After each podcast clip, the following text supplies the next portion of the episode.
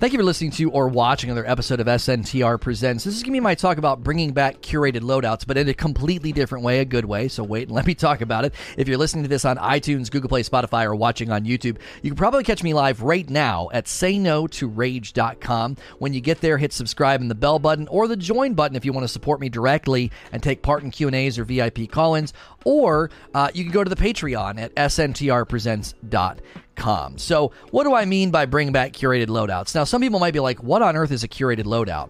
Uh, it didn't go over all that well, so I don't want it to come back how it initially showed up. But if you go to the prestige versions of Spire of Stars or Eater of Worlds and you click prestige, over here it says loadout restricted. So, I have to run, if I want to run Spire of Stars right now, I have to run a hand cannon, a sniper rifle, and then I can run whatever heavy I want. Okay, so it makes you run a particular loadout. Now, sometimes one loadout can be better than another. There were some that were really, really annoying and they, you know, they weren't fun, but they did also bring modifiers to raids. That You know, some weeks it was Prism and other weeks other things were going on. And so it, it kind of, it was meant to, the intention was to freshen up the raids week to week. And I remember when I initially read about it, I was a supporter of it. I thought, well, this sounds pretty cool. We're going to get modifiers in the raid. We're going to change our loadout week to week. It's going to really shake things up. Generally, it was rejected by the community. Somebody even told me this morning, I actually was not aware of this. Last Wish had a planned prestige mode. Apparently, it's in the API. I don't know if this is ever going to show up, if they're ever going to do anything with it, but they apparently had a planned one for Last Wish. Now, I could see them doing curated loadouts in there and it being very frustrating with the eyes and some of the encounters not really being enjoyable, being told what uh, what to run. So I don't want to bring that back, but I think the essence and the spirit of it could be really, really good for the end game. So first, I want to talk about why it didn't work. Then I want to talk about modifiers and how modifiers could take on a bigger role in the end game of Destiny. And then I want to end by talking about how make it like Age of Triumph, but better. If you guys remember Age of Triumph from Destiny One, make it like that, uh, but make it uh, make it better. So first and foremost, why did it work? A curated loadout, a forced loadout, really grates against the spirit of the game. This is a game where we pride ourselves on our loadout, we pride ourselves on the guns that we like to use. We become very attached to our guns. All you have to do is look at how upset people got about sunsetting, and you can see that we become very attached to our weapons. And that would be one of the driving reasons, one of many of the driving reasons why people did not like a curated loadout, especially in that environment, an environment where it's going to be challenging. You're going to want to have a great build, you know, an optimum build, we would call it. And so you suddenly feel like you're being forced to play in a deficient way. And that's not, I don't think, the ultimate goal that should come out of something like a curated loadout. Looter shooters are about the gear and the chase. The entire game is essentially motivating you to go get loot so then you can use that loot and feel awesome and strong. And this I think is is one of the reasons why. It feels like it's a, a, bit of a different animal, but it has the same bite that I don't like Grandmaster Nightfalls. It doesn't feel like you're letting me sort of play how I want. It doesn't feel like a, a crescendo. It feels like you're biting me and get, inflicting the same pain of you have to play in a particular way. Now I know they're not they don't tell you in Grandmasters, but it does funnel you into particular playstyles. And I do think curated loadouts are a different animal, but again, it has the same bite. It, it grates against that looter shooter sentimentality.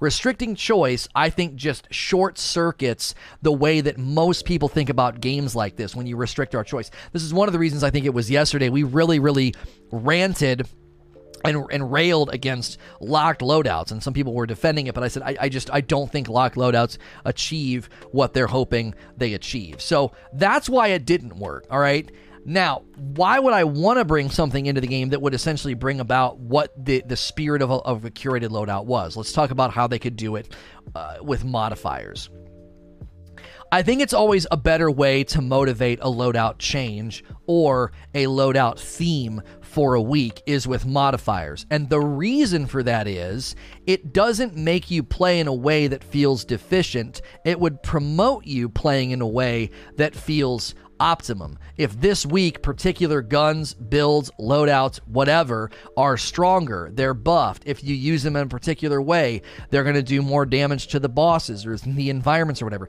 Like that is one of the things I think that is distinctly different from a curated loadout. A curated loadout restricts you in a way that makes you feel like you're playing deficient or less than optimal. I don't want to use a sidearm. I don't want to use a scout, whatever.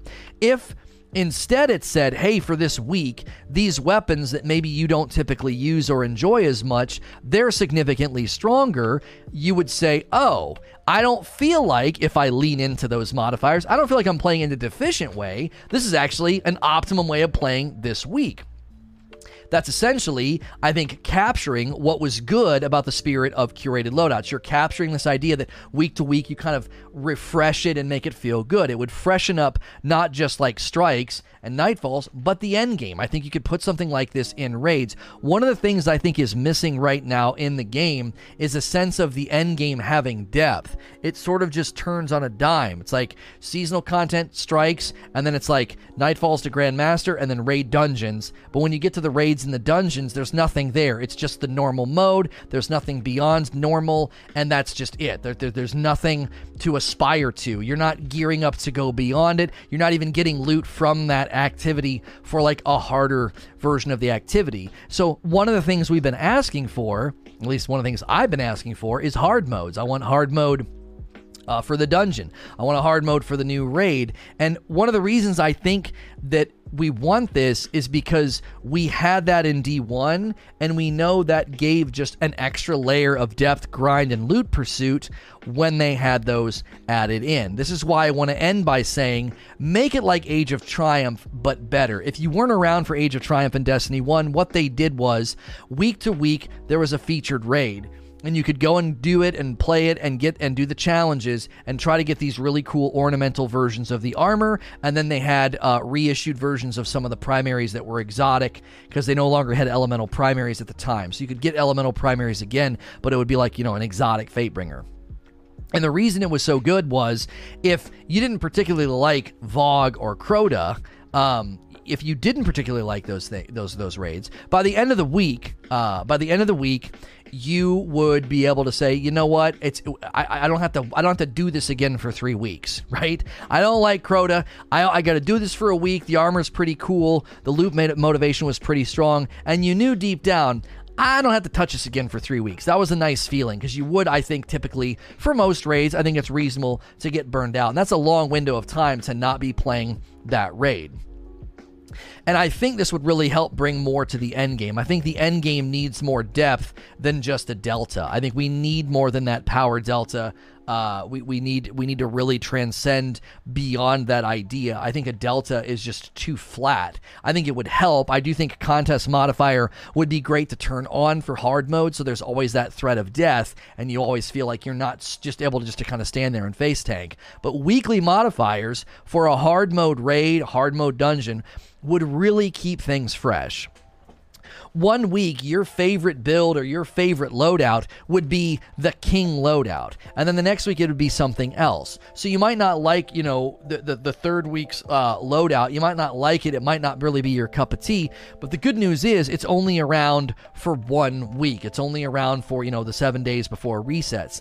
What this would do also is strats and builds would change week to week. So there'd be i mean this would be i think part of this might be fun for speedrunners. They might not like it but the idea that week to week there would be different optimum builds for damage on the bosses completing certain encounters.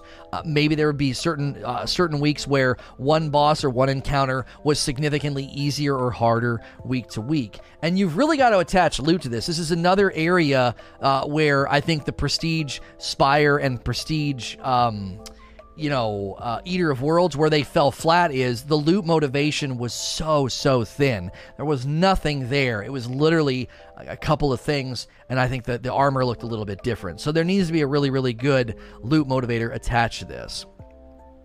If it's not forced, so it's the player that chooses it, it's a lot more enjoyable. So if one week you you suddenly find yourself in a situation where you and your team discover the optimum build for that week and it kind of spreads to the community, that's really enjoyable. I think the community takes a lot of pride in that. We take a lot of pride in discovering the most efficient strategies, the most optimum loadouts. We're like, yeah, this was dope.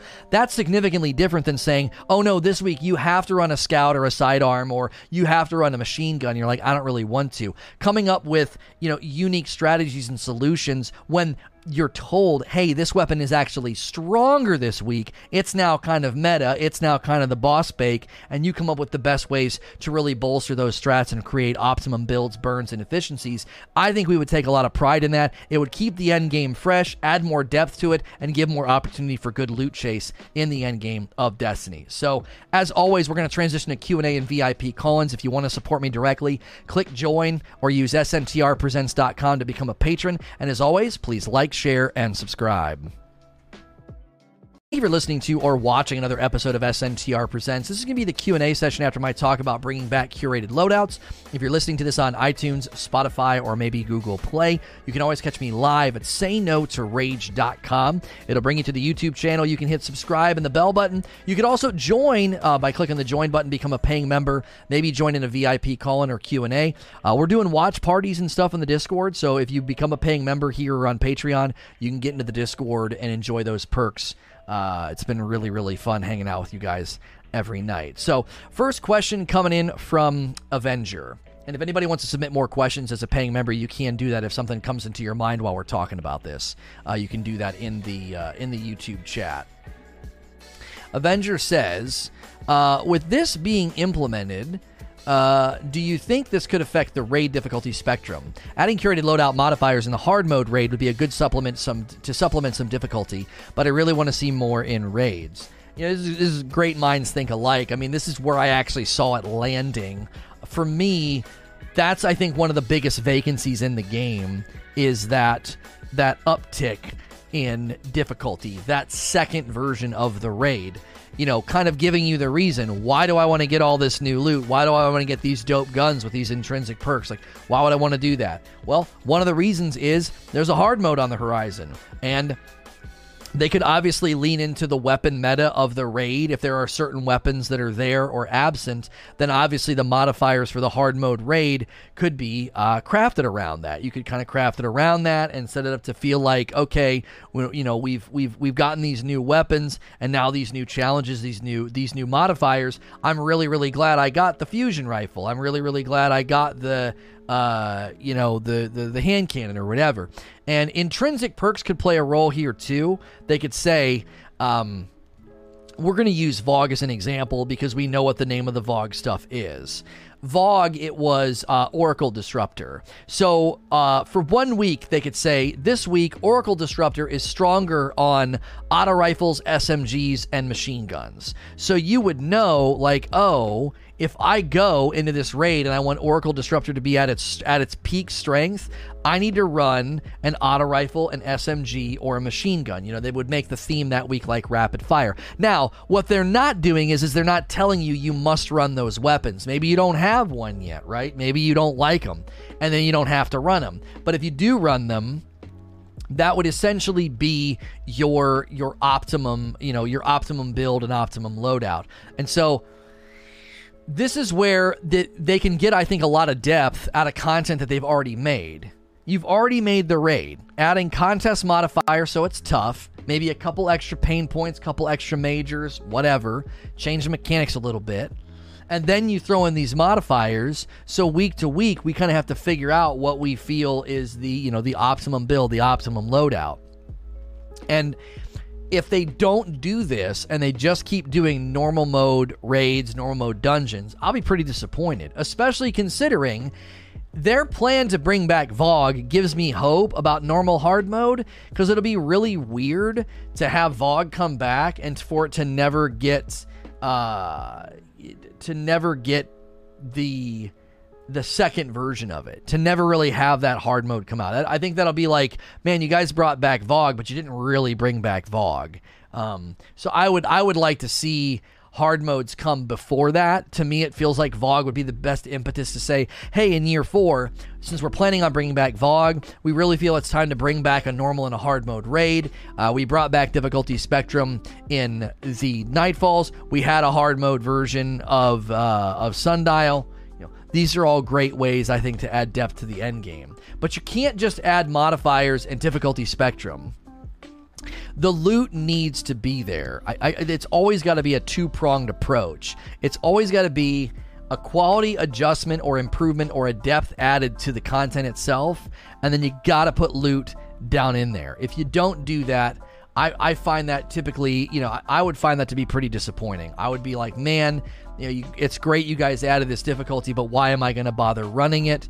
We kind of ran into that with, uh, you know, heroic sundial. What's the real point here? Why am I going to mess with this? It's it was literally for a what I think it was for a pinnacle drop, wasn't it? It wasn't even that good. you know, there was no loot incentive attached to it. Now, one of the reasons I think they did that with Sundial, though, is because Sundial was only here for three months.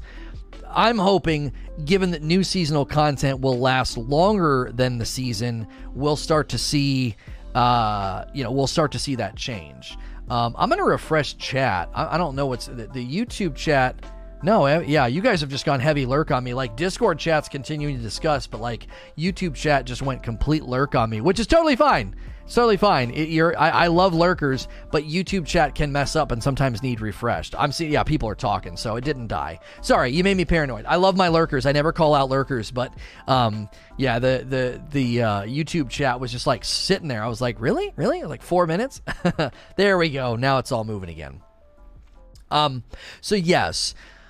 I, I the, the the modifiers in the game in both strikes nightfalls, and potentially in raids, I think bring an opportunity to increase fun, challenge, and power. I think all three things can be affected here. All three things the fun, the challenge, and the power. I think all three can increase in their sense. Now, obviously, in strikes, you would probably increase the feeling of fun and power more.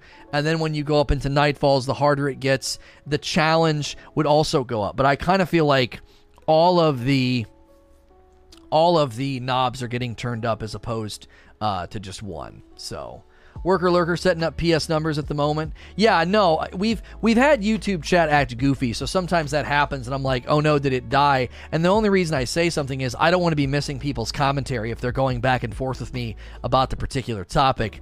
I don't want to miss that. So. Next question from Rain the Dark.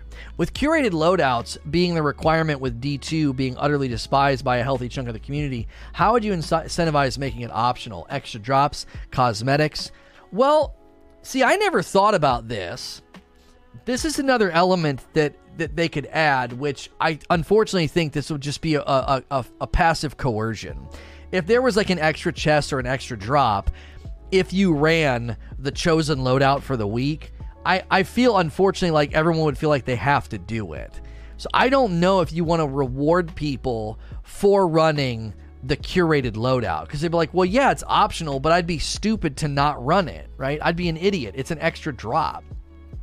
Um, so again, I think if it's power, it's it's th- that's where someone's going to say, "Oh, this is totally optional. It can give me a sense of like optimum build, and you know, so I, it's it's it's going it's going faster. We're we're beating things quicker. I feel awesome, right? I feel dope. We all know how that feels when you come up with a strat or a combination, or you use oppressive darkness and you melt down a boss.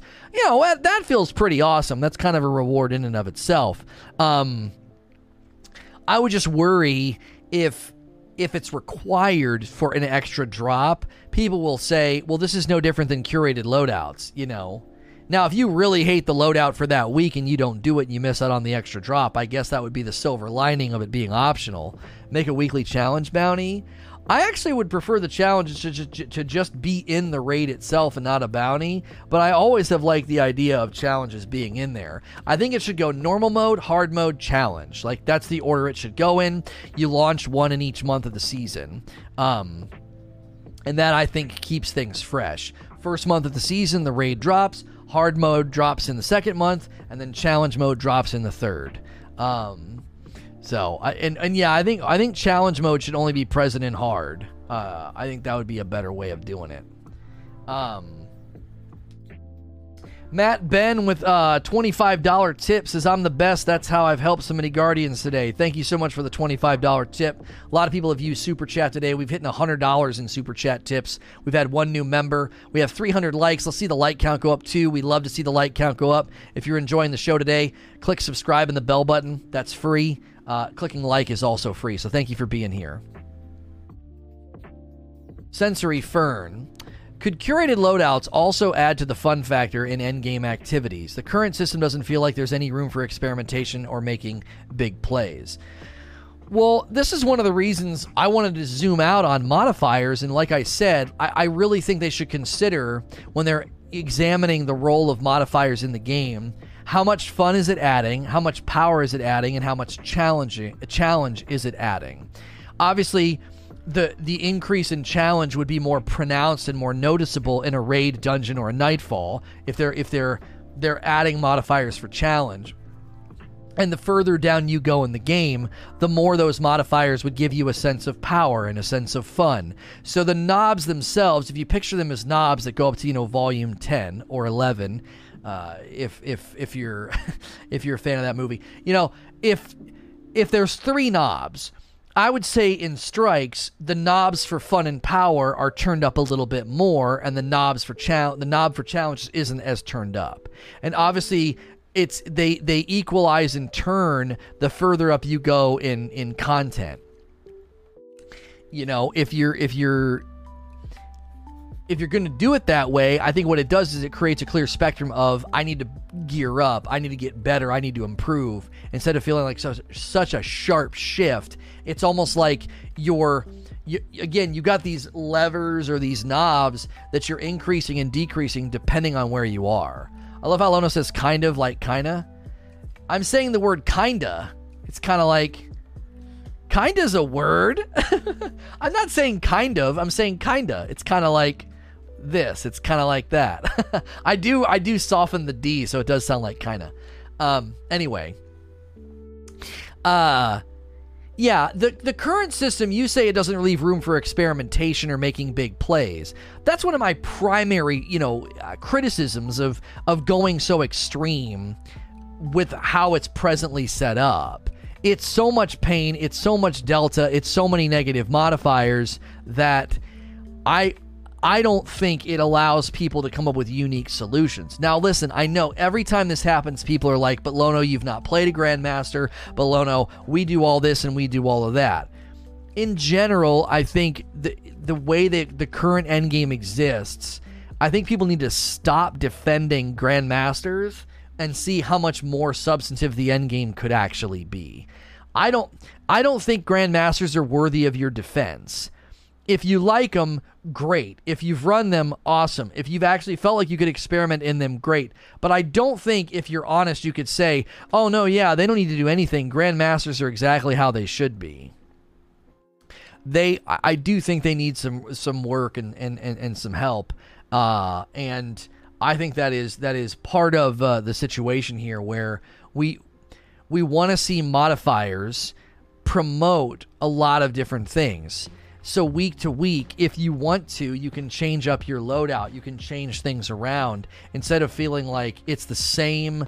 We found the meta. This is the meta. This is what's best, and this is what we're gonna run.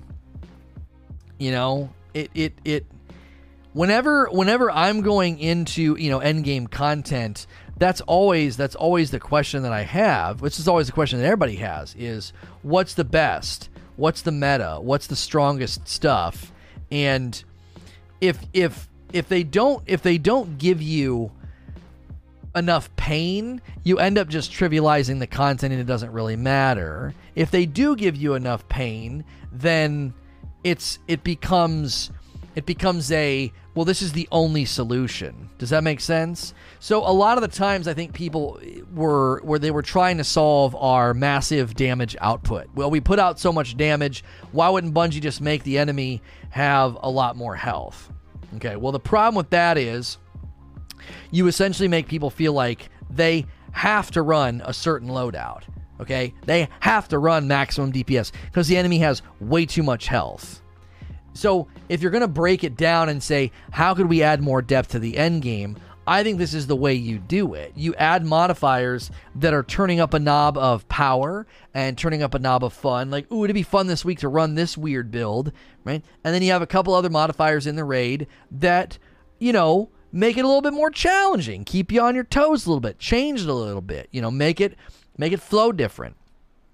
And so if if uh if you don't approach it in that way, I feel like you fall into one ditch or the other. You either fall into the ditch that we're in now, which is just normal mode and then it just feels super trivial, or you fall into the ditch of this is so incredibly hard. They've they've upped the difficulty so much that the solutions just really start to narrow. It flattens the game out. I don't want the Grandmaster Nightfall effect to hit raids. Like, here's your hard mode raid, and it flattens it out, and you're like, well, these are. There's only a couple of really, you know, reasonable choices here for subclass loadout, exotic, eh, you know, etc. And so I wouldn't want to see that, as I call it, the Grandmaster Nightfall effect hitting, uh, hitting raids. Nagi says, Would you put curated loadouts only into endgame content and also into content like strikes or maybe even gambit? I fear it would become tiring to always have to switch your loadout to the most effective weapons. Right. I think this is where you would want a theme for the week. You know, so eh, you would build on it, you know? So I think they do this in Nightfalls. You, you as you would go up in the game, the modifiers would increase. Hang on, that's not what I meant to do. So if you go into Nightfalls and you click and you you go up, right? Air superiority stays there. Do you see? Air superiority, overload champions, barrier champions, and root algorithm, they all stay there when I go here. Okay, but they add match game and equipment locked. And then I go here, and then they add chaff and champions mob or whatever the frick that one is. So what ends up happening is they could create a theme for the week to where when I click on strikes, there's a couple positive modifiers that are new. We need some new ones, and then maybe one negative, and that becomes your basis for the strikes and and the raid. Like that's your building block. You build off of that. So no matter where you're going, that's the general theme for the week is, you know, arc and this and that and da da da da. And then obviously you rotate all that week to week.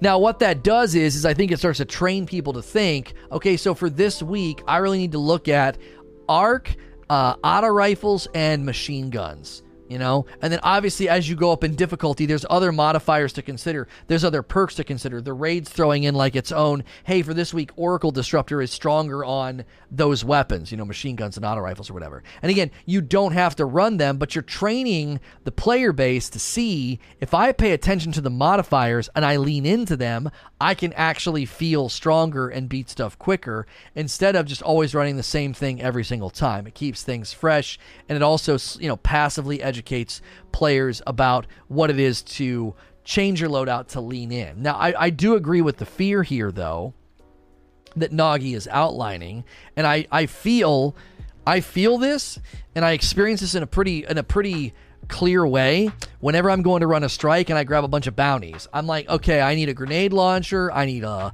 linear fusion, I need a sword, I need a sidearm, an SMG, a scout, a bow, uh, a fusion rifle. Okay, and I need to get arc kills, but I also need to get solar kills, even though it's arc burn.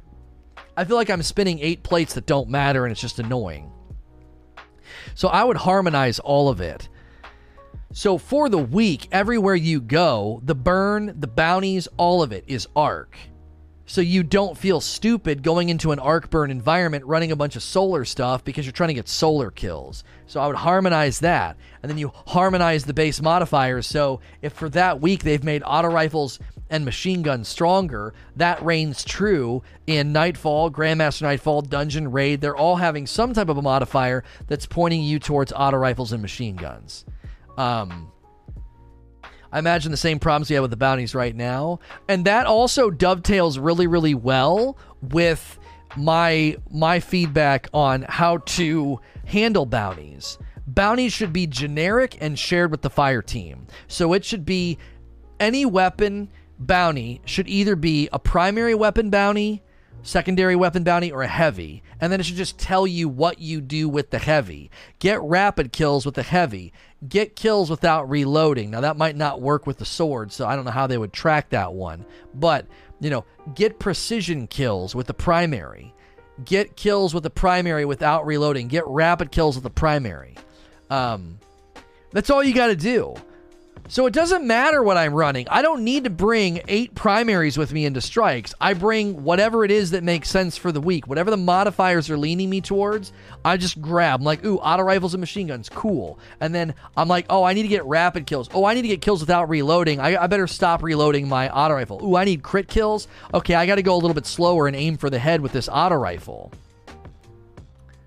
20 kills with people would be easy quick. Well, homie, hear me out. I'm not going all the way down the line and jotting it all out for you. Obviously, yes, if it was shared and more generic, you'd increase the quantity so it's not done in literally 20 seconds. You you beat the first room and you're like, "All my bounties are done. This is great." Like, yes, you need to increase the number, but if it became shared and more generic, then it wouldn't be so painful. You'd grab your bounties, you'd make sure to like go for crit kills, rapid kills, kills without reload whatever, and then you would just enjoy the content, and those bounties would just be there as like a little teeny extra supplement. They're not going to be center stage for XP earn rate anymore anyway. Uh, they can't completely invalidate them though. If they totally invalidate them and they make them to where you're literally like why bother going to the tower and grabbing them isn't worth it because the xp has been so incredibly gutted uh, yeah I'm, I'm, I'm, I'm not even gonna mess with this well then then they become pointless. I think there's a there's a happy medium that they can strive for where if you're going to do them, it's worth your time. It's worth your time, but it's not so central as it feels like it is right now. It feels super super central because it's it is the single most effective way to level up both the artifact and your season pass. So, Darksider. With curated loadouts, I fear there would be potentially certain combos that would make the content impossible. Like Eater of Worlds with shotguns and LMG is near impossible. Do you think there should be some limitations? Well, here's the thing these would be modifiers. These would be modifiers that would basically promote different optimum builds. So we wouldn't you wouldn't want to make it to where it's it's impossible or it feels like w- there is literally no way I'm going to be able to do this this week. I think that's where curated loadouts kind of fell off the rails. I think they fell off the rails because folks were like, dude, this encounter is literally not made for that. I, it, it, everything's far away or everything's up close or whatever, you know, whatever the case may be.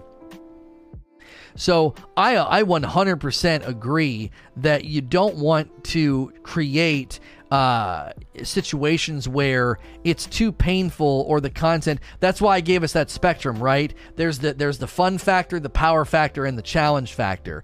If you turn one knob up too loud and another knob a knob down too low, that's when I think people jump off and they're like, "This sucks. This is stupid.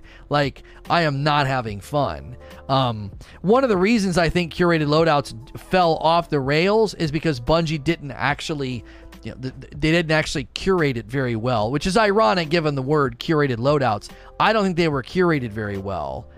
I think they were they were sort of they were sort of random and haphazard. So you ended up with combinations that were really bad. Now I know going into it, I think it was Joe Blackburn that was like one week will be easier or harder than the next. That feels like a bit of a um that feels like a bit of an excuse, you know? It's like if the traffic and the and the routes and the roads in your city are terrible and everybody's asking for for wider lanes and some reroutes and some better ramps or whatever and your mayor or whoever comes out is like you know it's just going to be that way. You know at different times of the day there's going to be traffic jams. And it's like oh come on. You could do some things to make sure that doesn't happen. I felt like that was a bit of a of a weak excuse to say yeah, we weren't really paying attention. Some of the combinations are just kind of dumb. If they grate against the spirit of the encounter, I think that's when things really, really break down.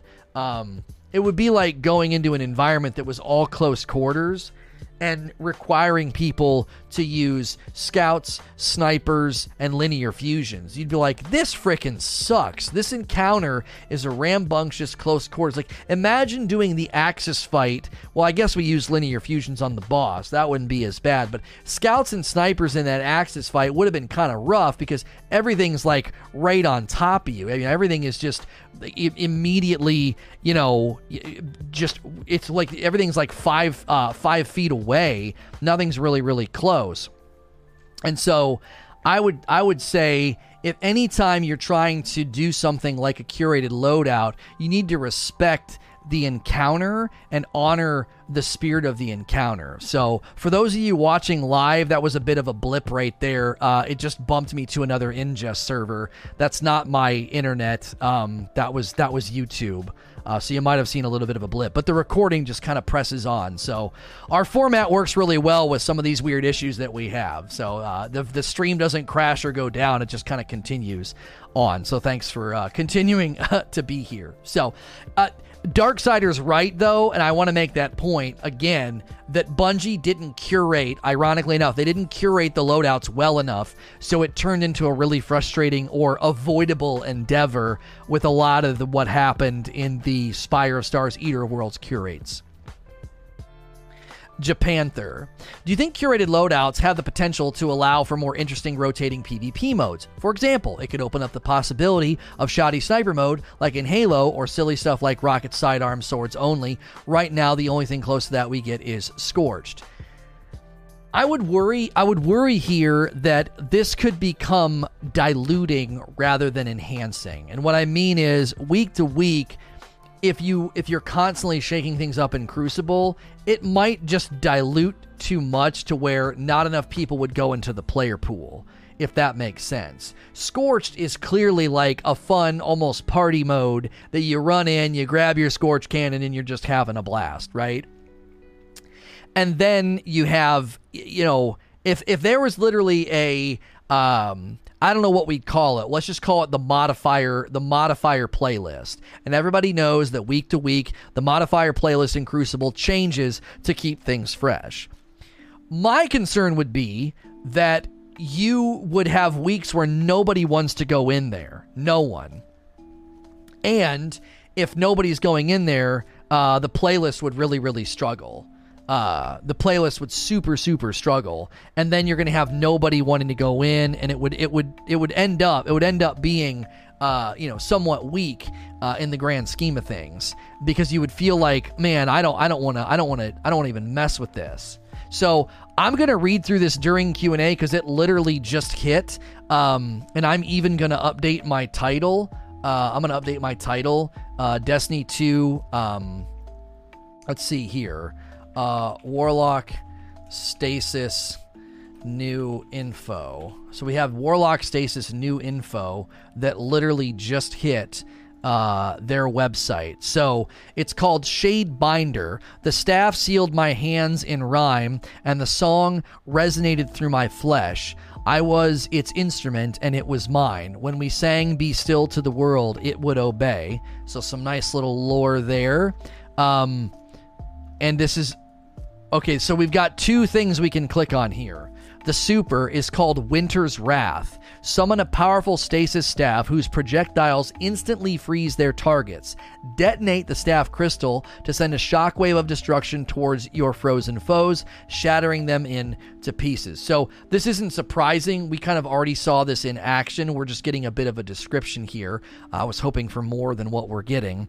Melee is called Penumbral Blast. Fire stasis energy from your staff and freeze opponents in their tracks. So, that's literally all we got. Um, this is this is really really weak.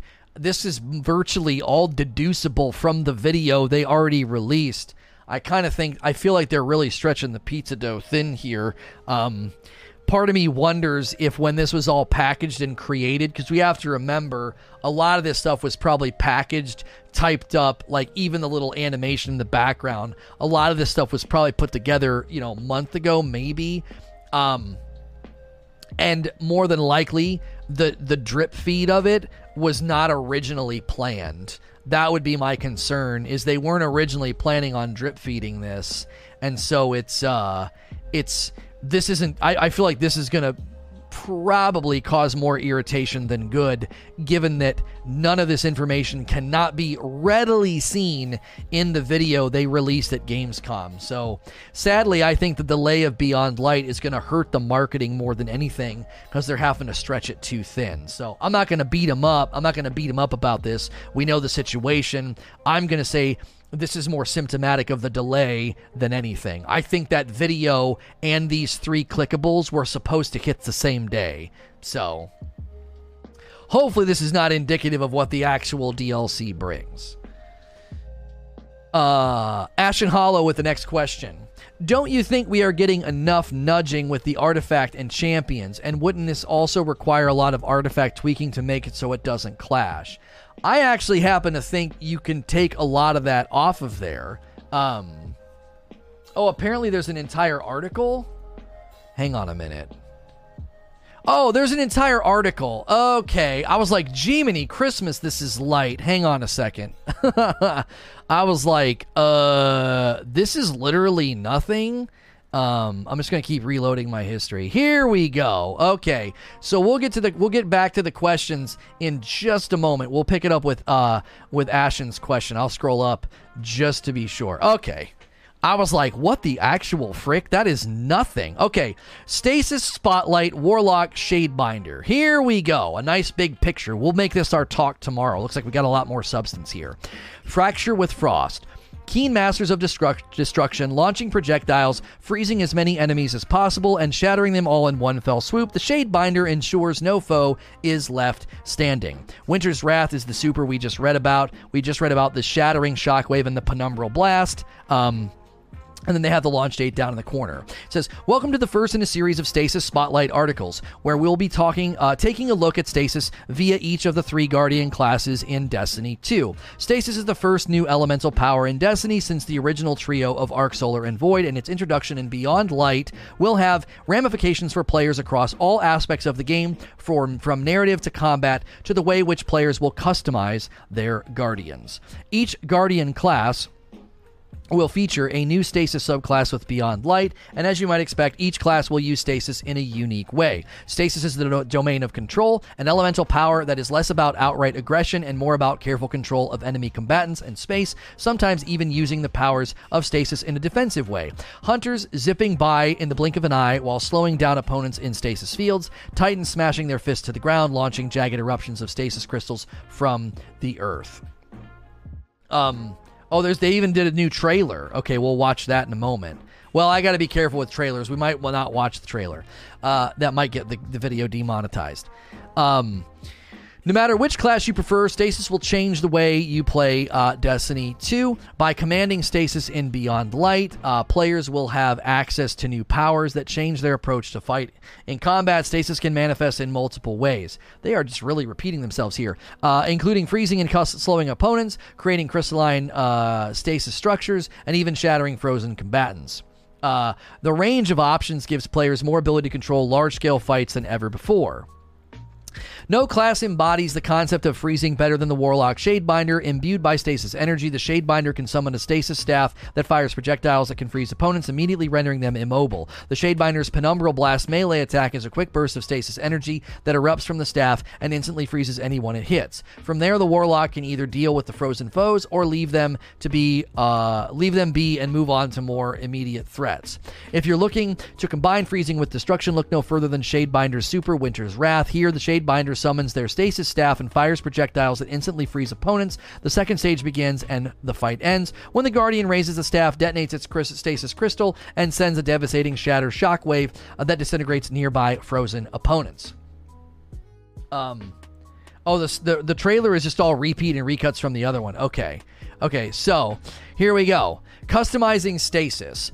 If you've ever played Destiny for long enough, you know that choosing the right subclass uh, for each situation can be crucial to the outcome of a fight. Titans have their bubbles, Warlocks have their wells, Skilled Guardians know how important these abilities can be in a pinch. I love that they, they mentioned bubbles and wells because they're like meta, PvE meta.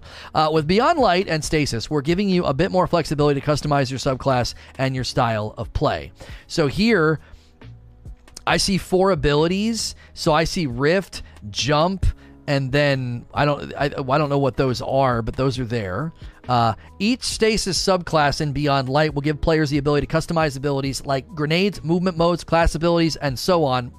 Uh, with. In addition, we've added new layers of customization with the addition of aspects and fragments. Aspects manifest as physical items in the world, such as crystallized Vex Conflux or a robotic fallen arm, for example. When slotted, aspects will offer players new abilities among other effects. These abilities can be mixed and matched freely by the player. Many aspects have space for fragments to be slotted in.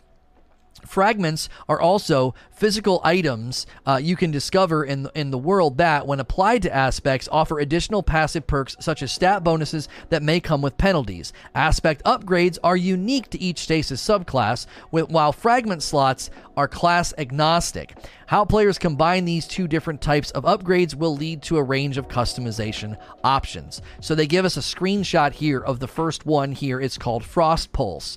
Um, it says a conflux trapped motionless in a crystal, infinite possibilities, held in tranquil inertia. You unleash the darkness within, suspending your enemies in harrowing stillness. Casting your rift generates a shock wave that freezes nearby combatants. So when you add frost pulse, it uh, it it augments. This is almost like an augmentation. It augments your uh your class ability. So that's pretty dope. Uh, we have another example down here. This is okay, so that's an aspect, and this is a fragment. This is called Whisper of Bonds. Defeating frozen targets with weapons grants you super energy, but it takes away intellect and discipline. So now we're cooking with gas here. This is what we've talked about. We've talked about benefits with loss because it's a ba- it's a more painful decision. You're not quite sure what the best build is. So I lose 10 intellect and 10 discipline here, but if I play differently, I can make it up. I can get that intellect basically back by if I'm constantly defeating frozen targets with weapons, I'm going to get that super energy. Okay? This is actually, I'm not going to get the hype train going yet, but this has really, really good potential. And you can see down here, it's got the ramifications of what it's going to do. It's going to take it to 1623. The stats are listed on the left. And then there's one, two, three, four, five uh, to choose from as far as there's four slots for the fragments and there's five currently in this in this screenshot to choose from. For example, a warlock finds a frost pulse aspect in the world and equips it. This aspect augments their rift ability, which now freezes any enemies caught in the field. The frost pulse aspect also has a fragment slot available, allowing further customization. So remember when I said they should take the, the attunement diamonds and let me drill down in like knife trick to make knife trick heal or more damage or less damage but rapid. Remember when I said that like drilling down in the abilities? This is exactly what I had in mind. The idea that you can drill down into your rift and change it from what somebody else might be running. The Warlock decides to slot in Whisper of Refraction fragment that replenishes some of their class ability energy upon shattering enemies. They they now have set themselves up with a nice one-two punch and if played skillfully can use the combo frequently.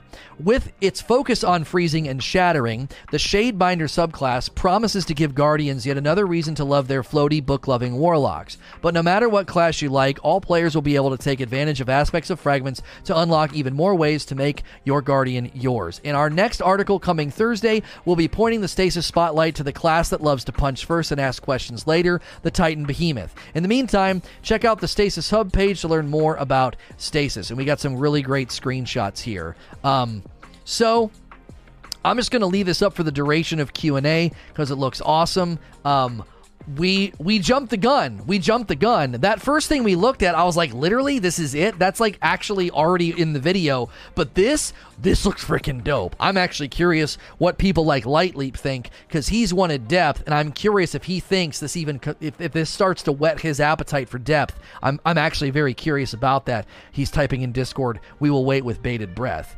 He says, even I got to admit and this is pretty sweet. Okay, so this is promising. This is promising. If you're just tuning in, we've been looking at the new information about the Shadebinder uh, customization for Warlocks. We're going to continue with Q and A. If you like the vibe of the stream, it's safe for work. We do a podcast interactive style. I'm working my way through questions about. I outlined ways they could bring back curated loadouts. Uh, so if you're enjoying the stream, please click subscribe and the bell button. I will um, I will read through this again. We'll kind of walk through it again and talk about it, and we'll do a video tomorrow and Q and A as well. So, Ashen Hollow with the next question. Don't you think we're getting enough nudging from the artifact and the champions? And wouldn't this require a lot of artifact tweaking? I do think the artifact needs tweaked. I don't like the idea that season to season, if I want to engage with champions, it really limits my choice. I think champion mod should be more standard. I've even argued that champion mod should be intrinsic to the the the the uh, the actual archetype of the weapon. So any rapid hit weapon should be able to do overload. Any high impact uh, or precision weapon should be able to do uh, unstoppable. And then all of your other uh, all of your other frames, all of your aggressive frames, those should be your anti barrier that would enable you to have a lot more freedom and then it would enable bungie to do a lot more with what we outlined today by using mods modifiers to funnel you towards particular builds where you feel strong. It's not forcing you like we're forced by champion mods or we're forced by the curated loadouts of the raid layers. It's not forced it's incentivized Clickfire. What about curated challenges for pinnacle activities where you use a specific weapon, not just an archetype, kind of like the Triumph play Gambit with a Gambit weapon in each slot? The only reason I don't like this is we, we addressed this a little bit earlier. This is passive coercion, is what I call it. They're sort of passively coercing you into running a particular build. And if you're like, I don't want to run that particular build, you feel like you have to if it's attached to like an extra reward, an extra drop.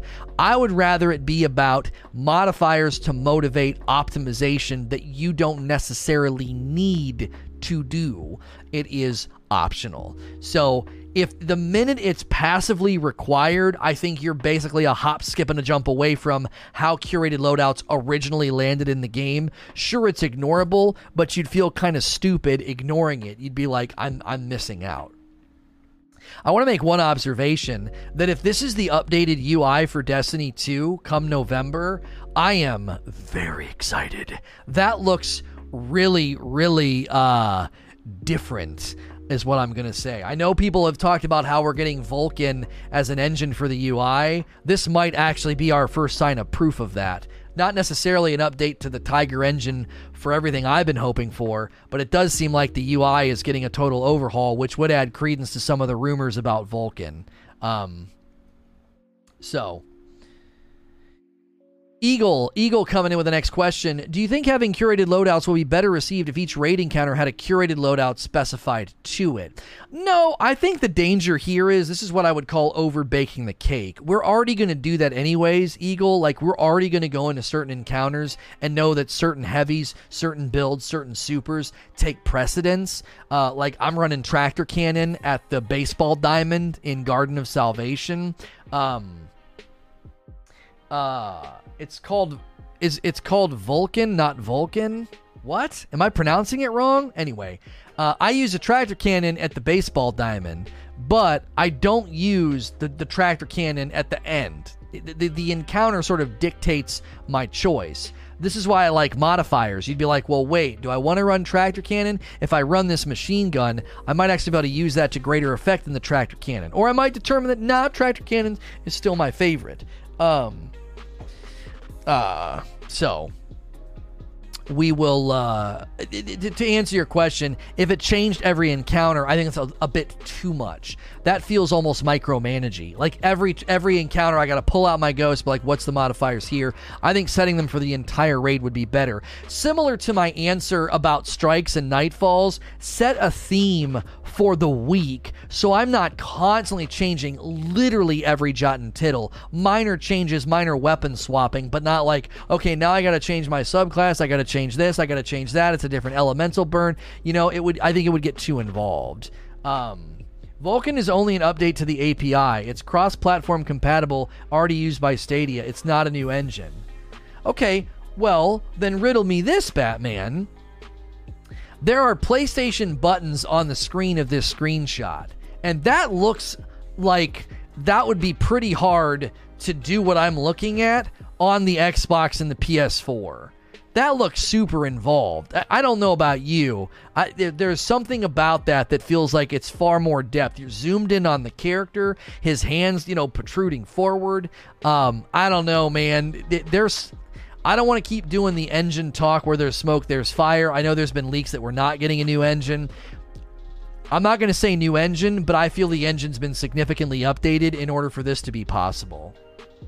It might not even look like this on the Xbox One and the PS4. Maybe it only looks like this on the PlayStation uh, the uh, 5, the Series X, and PC because, like they said, they're launching another version on the uh, on the Xbox Series X. You know that optimization. I don't know.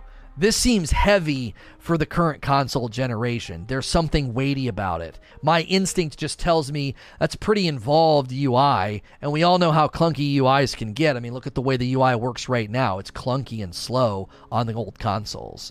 So,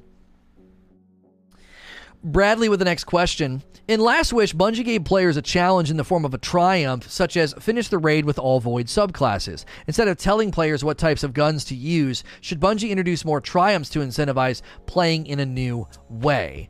Well, I like this as a as a as a cherry on top, right? I like that as a cherry on top. A okay, if you play this week under this modifier set, the modifiers could maybe have like a title, you know, the run and gun week, the the week we've been using as an example, where auto rifles, SMGs, and machine guns are all buffed. So run and gun, you know, it would give you a triumph. Beat the raid on hard during run and gun, you know, run and gun modifier. You get a triumph for that and maybe give you a little emblem. And if you do them all, you get something cool, or something special, a special shader or something. So then you're like, this week sucks, but you're motivated to at least do it once to get that triumph. Where's this info at? It's on Bungie's website. Today was the reveal of the new Warlock customization, and it's looking really, really promising. It is. It's looking very promising uh, with the, the, the amount it looks like there's six total fragments you can find. You can equip up to three or four, but there's six dots down here. I don't that I don't know. We don't want to look too into it, but yeah, this is looking pretty. This is looking pretty good. I cooked my first reverse sear steak yesterday. Oh my giddy aunt, it was fantastic. B nipple, you'll never be able to go back, brother. You'll never be able to go back. Revert, you can't go back. Reverse sear converts you. Uh, it, it converts you. Um, they can always add new aspects and fragments as well. See, now Teddy's cooking with gas. They could do this. Imagine they do this to the other subclasses. Every season, they can add new aspects and fragments. Every season, they can add new ones to spice things up. I think Wish's leaks are accurate and he misunderstood. I think they coded the game to be more modular, hence the DCV, and they unified the graphics API to Vulkan. Seems most likely explanation. Given the gameplay that was released in the press kit, it looks pretty much like what we have. Oh, yeah, we'll have to wait and see. We'll have to wait and see. There's been a lot of a lot of rumors about an engine change or at least an engine update. If it, again, I think it's an update at least uh, somebody said this, you know, these screenshots, these screenshots, like his hand coming forward, it just screams next gen, you know, it just screams next gen. It makes me think of the God of War menus where it would like flip him around and he'd, he'd get his axe out. Just how awesome that was. That's what this makes me think of. A very souped up, you know, character UI menu. Ink Toxicant with the next question. Do you think the charge, uh, the charge system could add depth to curated loadouts. Example earn charges through specific weapon kills, turn a mod into a weekly curated bonus, and make builds easier. Well, this is what I was thinking about. I didn't even go down this line because I think it, it can get a little too.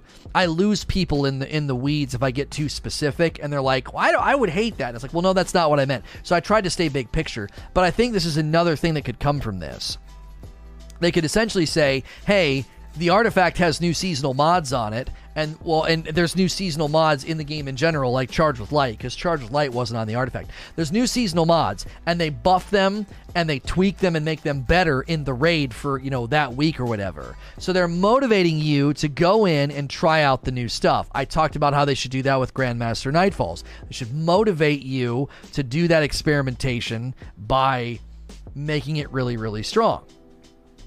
So that's where uh, that's where I would take it. So Ampere's looking pretty good. What are you talking about, Wheezy? Did you see something that I didn't see, Wheezy?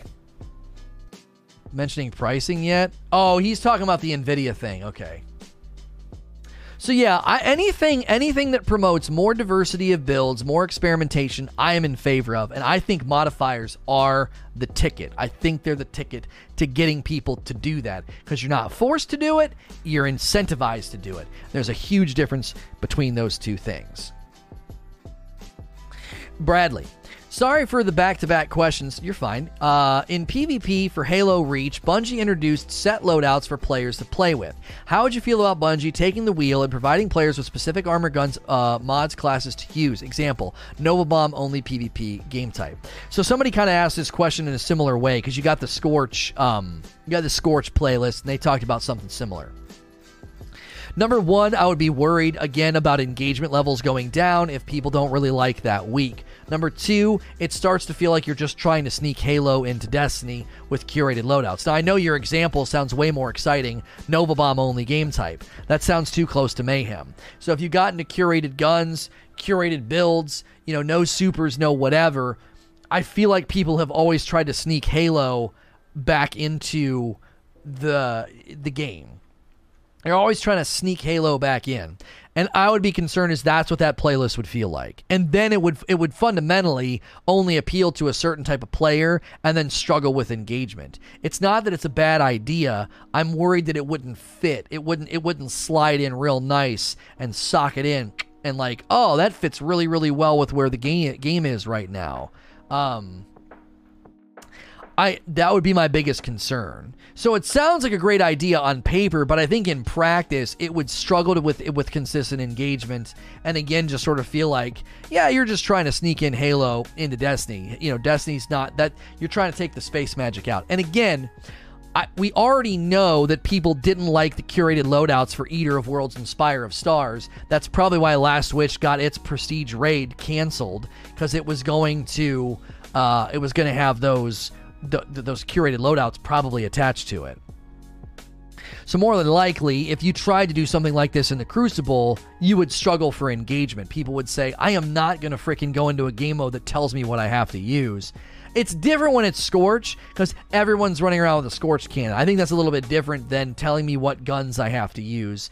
Guns are a little bit more expressive. Maybe you just hate auto rifles or you just hate uh, pulses and you're just all about hand cannons or maybe you hate hand cannons. Like whatever week it is would would not get your engagement because your primary weapon is such an extension of your skill set and what you like doing. This is why bounties break down significantly for people.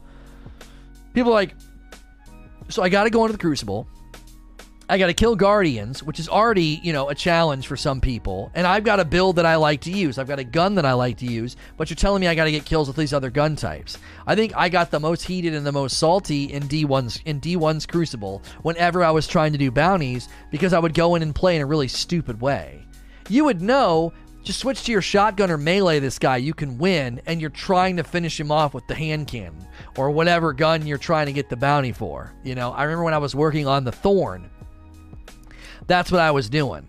I was trying to get those those headshot kills with the kindled orchid, and I would literally lose a fight that I should win because the player was just bum rushing me sloppily. But instead of just shotgunning them or meleeing them because they're low health and I know that I could, I just kept shooting with the kindled and would lose fights. You end up playing not on instinct, but on sort of like a, on on on a you're on mission right? You're on mission instead of playing off of instinct.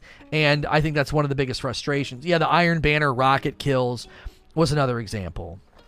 So we're going to continue looking at this information. We're not quite done with Q and A yet. We're going to continue looking at the new stasis information. We'll do a talk and Q and A tomorrow. If you like this style of content where it's more conversational, more interactive, it's like a live podcast. Uh, remember to click subscribe and the bell button. And you're getting called out in chat. Chat is calling you to click the like button. They're saying, "Look, there's almost 800 people here. Let's get that 400 likes. Let's push that." So uh, thanks everybody for being here. Uh, clicking like, clicking subscribe, clicking the bell button. Y'all are the best. We got a question here from Levany. Currently, the loot for a prestige run is pretty abysmal. Ornaments that are only usable on the raid gear. With VoG returning, could adept weapons be a good motivation for actually doing prestige raids or raids with curated loadouts?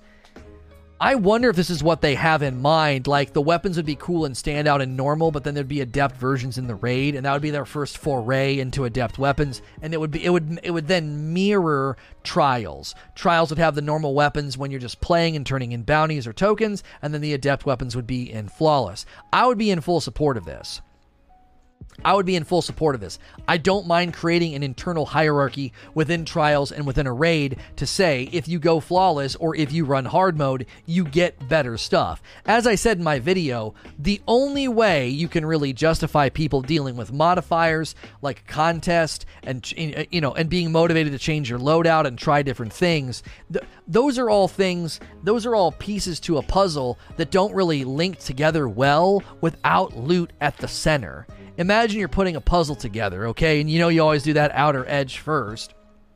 And so to me, the outer edge is like normal mode, and then you start slotting in the other pieces. You know, the, the guns are good, they have intrinsic perks, and it's all leading to a center, right? In the center, you get closer to the center, and here's hard mode with its modifiers, increased challenges, increased difficulty. You feel good because you got some of the gear from the outer edges. You've been working your way to the middle, right? You've you've done normal, you got stuff, you're re- you know, you feel stronger, you feel like you're ready to tackle hard. And then at the very center of the entire puzzle, the last piece that bam lands in, locks in, and the, and the puzzle puzzle is complete is loot.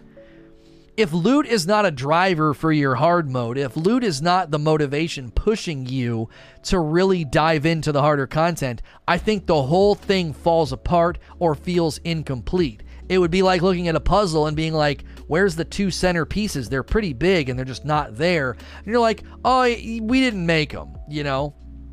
So if you go to all the trouble of doing normal hard mode and modifiers and increasing difficulty and making things harder on the player, and you don't slot in that last piece of loot, bam, right in the center, I think the whole thing feels incomplete and worthless. It's why trials didn't feel right. It's like, what the frick is this? There's nothing really worthy of going for in the flawless chest. It's why raids have felt really off in D2. There's no real reason to run them. The loot itself is just not, there's nothing significant in them. There's nothing to make them really, really stand out. So people just, it, it again, it short circuits. It's a puzzle without that centerpiece. You're like, oh, that's a really, really pretty puzzle. Uh, it's a nice vase and, you know, some nice greenery, but all the flowers in the middle are missing. So it just doesn't look right. It looks like there's this giant vacancy smack dab uh, in the middle. And if you've ever put together a puzzle and there's a piece missing, it's kind of tilting. It's like, Dad gummit, you know, we lost a piece. And so in a similar scenario, that's why I said at the very, very beginning of all of this, you can short circuit the identity of the game. You can really short circuit it if you curate loadouts and make people use stuff they don't want to. If loot motivation's not there, if loot depth, if content depth's not there, everything short circuits. And this is one of the reasons people have really started treating the game so transactionally. You know, the AFK forges, and then they were only running nightmare hunts, and then you know now it's I don't even know what people are doing now. You know, it's you turn the game into a transaction of time because the the motivation and the structure is not there. So where do you go? You go down to the lowest common denominator of engagement and you do that in in instead. Because if if I know that the loot I get from the Umbrals is essentially equal to the guns and the loot I get from a raid or a dungeon, where do you think I'm going to focus my energy and time? I'm going to I'm going to focus my energy and time on the the lowest entry point, the easiest entry point. This is one of the reasons why I've consistently said we don't just need a hierarchy of loot, we need a hierarchy of content. We need something driving us up the ladder so that we feel that sense of accomplishment and purpose behind why why are we actually chasing this loot? Because there's something on the horizon waiting for us. There's a harder version a harder mode uh, out on the out on the horizon. And what ends up happening right now is it breaks down in two ways. Number one it breaks down because the lack of loot hierarchy. You're like there's nothing in the raid really worth going for. And then, second, the actual content hierarchy is completely and utterly absent. So that breaks down too. Well, why would I get all this raid loot? Why would I max out my level? What's waiting for me on the other side of this? Well, nothing. Outside of Grandmaster Nightfalls, there is no climb up and do, right? And, and, and, and, and, and climb up and do, and, and do the, the thing to get to the next thing, you know? The dissatisfied have raided Twitter. If they can't cancel Destiny, then they go after players. Are people upset about the information today? I feel like this information is so solid. Um, of all the people that would have a motivation and a bias to be extremely hard on and critical on Bungie, I feel like I could I could really lean into my bias and be overly critical. I find this information about the new stasis stuff to be pretty solid. Um, so in in the it, when you zoom out on the structure of the game right now, I think this is what happened in year three. I think the bottom feels really fat and full, really, really fat and full, and then the top is just very, very empty. And that's why I've continued to call for this type of treatment. End game depth, difficulty spectrum, use the modifiers to motivate build changes. You know, give me really, really better loot when I'm going into the really, really hard content. You know, not a slight on you. No, no, no. I didn't take it as a slight on me, Rocktooth. I was asking if people were actually dissatisfied. That surprises me. I guess I can't be surprised anymore. I found this information to be uh, great. It's a great first look at some of the potential that this new system's going to bring. Um, if if you want customization for your subclass, if you want customization for different builds, this is sounding pretty solid, you know, to get things started. Uh, the concern, if I just if I just throw out my initial concern, like I'm just going to throw one out, is you know your rift generates a shockwave that freezes nearby combatants. Is that going to feel impactful enough to even care about? Or is it going to be like, well, by the time they get to me, they're frozen anyway, like if we're just freezing everything? This down here, defeating frozen targets with weapons grants you super energy. That's the one that actually intrigues me more. Because I lose intellect and discipline, but if I play appropriately, what if my super uptime can be really, really crazy? What if my super uptime can be nuts? Think of it this way. Defeating frozen targets with weapons grants you super energy. So let's imagine I use my super, and instead of detonating them with the wand, I freeze as many of them as possible, and then I get out a shotgun or a grenade launcher or something, and I just blow them away. Well, I'm out of my super now. I'm killing the frozen enemies. You see? I, ju- I just used my super to freeze enemies, and then I refeed my super by defeating all those enemies with a gun. So you can, I, I, like that's just one off the top of my head that could feel potentially broken if uh, if you freeze enough enemies and you get enough energy back from killing them with guns. You may be able to have a, a really really insane super uptime by running Whisper of Bonds. You may be able to constantly basically run the wand you run it, and then you, you, you get out your machine gun, and you just chunk, chunk, chunk, chunk, chunk, bam, bam, bam. They're all getting blown up by your gun, feeding my Whisper of Bonds. I'm getting super energy because I'm destroying frozen targets with a gun. Um, if you freeze them, I'm pretty sure they're dead. Well, then the language here makes no sense. It says defeating frozen targets with weapons grants you super energy. That sentence doesn't make sense if they're dead when they're frozen. It doesn't count as a defeat until they're shattered. So that that perk that perk's illogical if they're dead when they're frozen. Um, so there there could be some really really really good uh, you know systems here to keep your super uptime, and that's just one that we've looked at. There could be grenade uptime. There could be the rift uptime could be really strong too if you build right. Um, again, I, the, the, glimpse I've gotten here is really, really promising. We'll keep talking about it and keep breaking it down. We'll do an official video and Q and A tomorrow, but uh, I'm gonna I'm gonna cut Q and A here. We're gonna do VIP call-ins in a little bit. If you enjoyed this content and segment and you're here right now, please click subscribe and the bell button. We're trying to get that subscriber count to go up. That's free to do. Subscribe, bell button, and then smash the like button. Maybe we can hit 500 likes before we jump into do VIP call-ins. If you want to do a VIP call-in, click the join button and pick between those tiers, or go to Patreon at as always, if you're watching or listening to the past broadcast, please like, share, and subscribe. Thank you for listening to or watching another episode of SNTR Presents. This is going to be the VIP call in uh, where we talk about the bringing back curated loadouts, the video that I did about it. If you're listening to this on iTunes, Spotify, Google Play, or any other locations that this hits, you can always watch me live at sayno2rage.com. That'll bring you right to the YouTube channel. You can click subscribe, the bell button. Uh, you can click the like button or click the join button if you want to be part of these VIP call ins. You p- click join on YouTube, pick VIP, or if you'd rather use Patreon, go to sntrpresents.com and pick from the various tiers that are there. We're going to start today with Light Leap. Sir, what do you want to talk about today? Hello, Lono. Um, first of all, I'd like to address your talk and everything about the loadouts. Mm-hmm. Um, I think that a weekly, even if it's just an incentive, I think that's the best way to go about it for sure. I just still think that people will just ignore I don't think Bungie's good at doing that, honestly. And I think they will, people will just ignore bad weeks, just like they were, like there were bad weeks during the prestige loadouts, you know, because. Mm-hmm essentially especially for people who go into prestige mode raids they're all about efficiency. They won't see it as just an incentive and still run their loadout if they don't like it. They'll just ignore the weeks i think you know? Do you think so, so, i was just i want i want to i want to have back and forth here do you think Reckoning kind of proves that false though? Because didn't we didn't we run a lot of different loadouts for the Reckoning week to week according to modifiers because it, certain things were way faster at melting and, and, and beating things. I feel like we did that in Reckoning, and I, I feel like people would. Again, I that's why I said you got to turn all the knobs. It's got to have fun and powerful knobs, not just pain.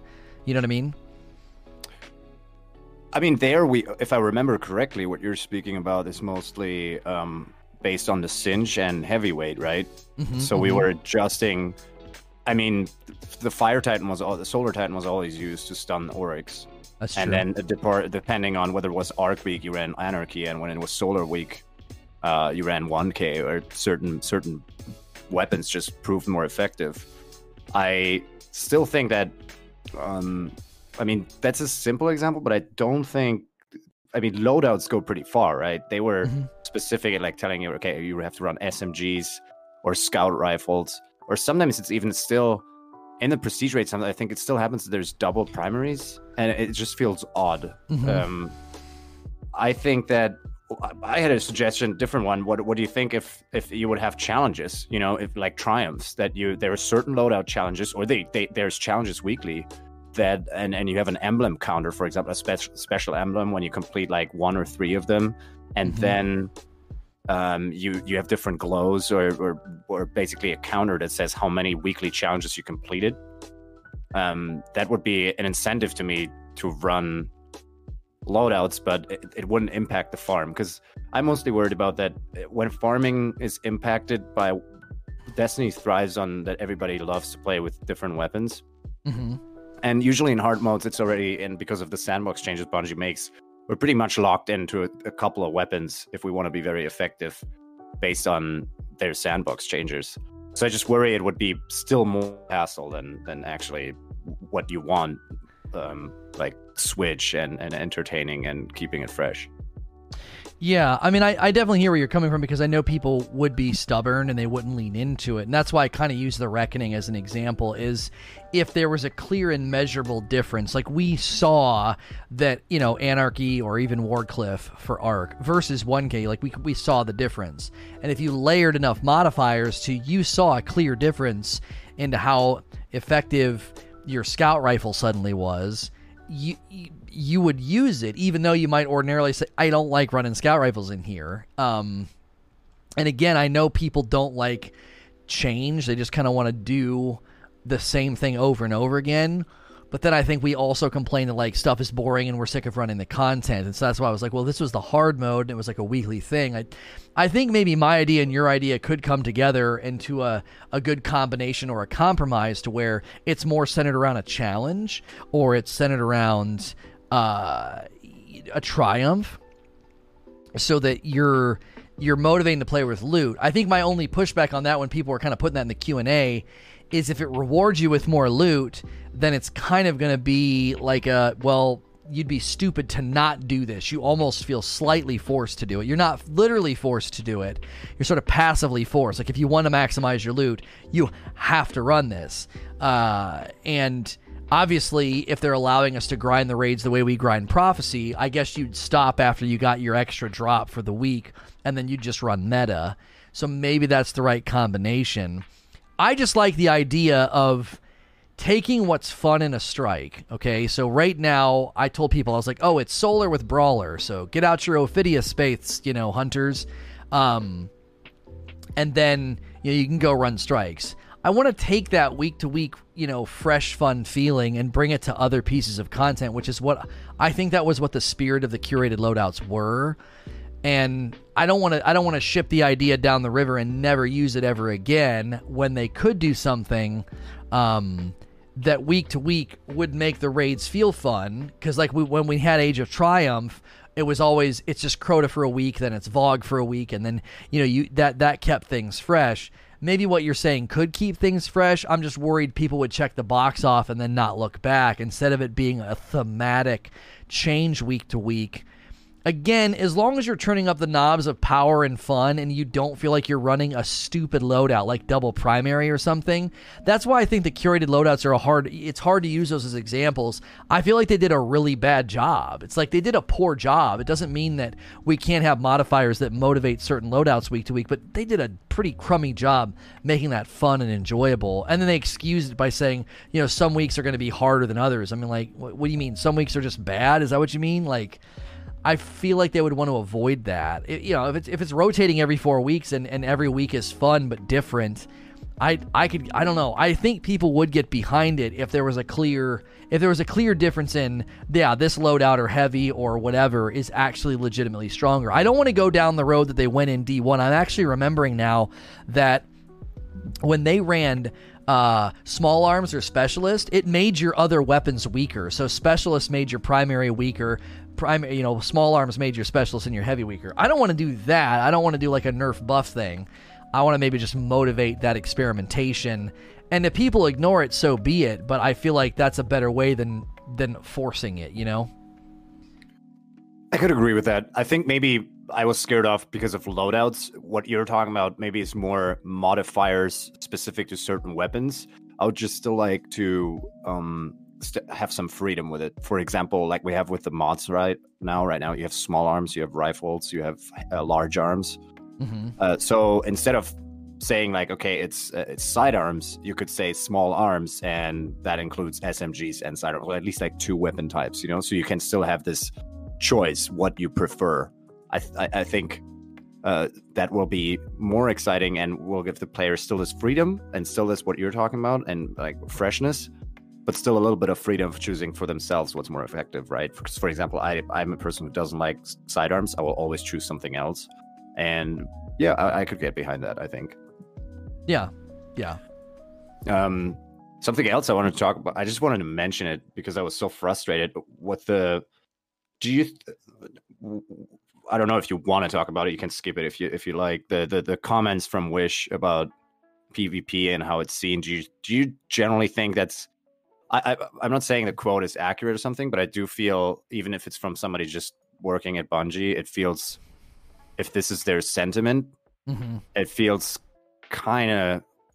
Uh, I, I don't think that's right that they think of Destiny as a PVE game the way it's been sold. I don't think. I also don't think it's legit to say, um, you know, oh, PvP was always a sidekick because they never said that. Mm-hmm. They never uh, behave that way when it comes to sandbox changes and they never i mean they, they advertised trials back in d1 and also season of the worthy so it always felt like a part of the game an essential part of the game. So i don't i, I kind of feel like if they i think it would be fair to say if they're going into e4 listen pvp is going to be like a side activity they would have i think it would be fair to say it's not going to be our main focus yeah, there's a, there's a there's a part of me that wants to say I told you so, and I know people get tired of that, but I've been saying that for years. It's primarily a PVE game. They've had to make all the PvP stuff free. They went two years and did virtually nothing for PvP. PvP is not a centerpiece for purchase, although I don't like the way they positioned Trials for Worthy because it did feel like it was a part of Worthy. You didn't have to buy Worthy to play Trials.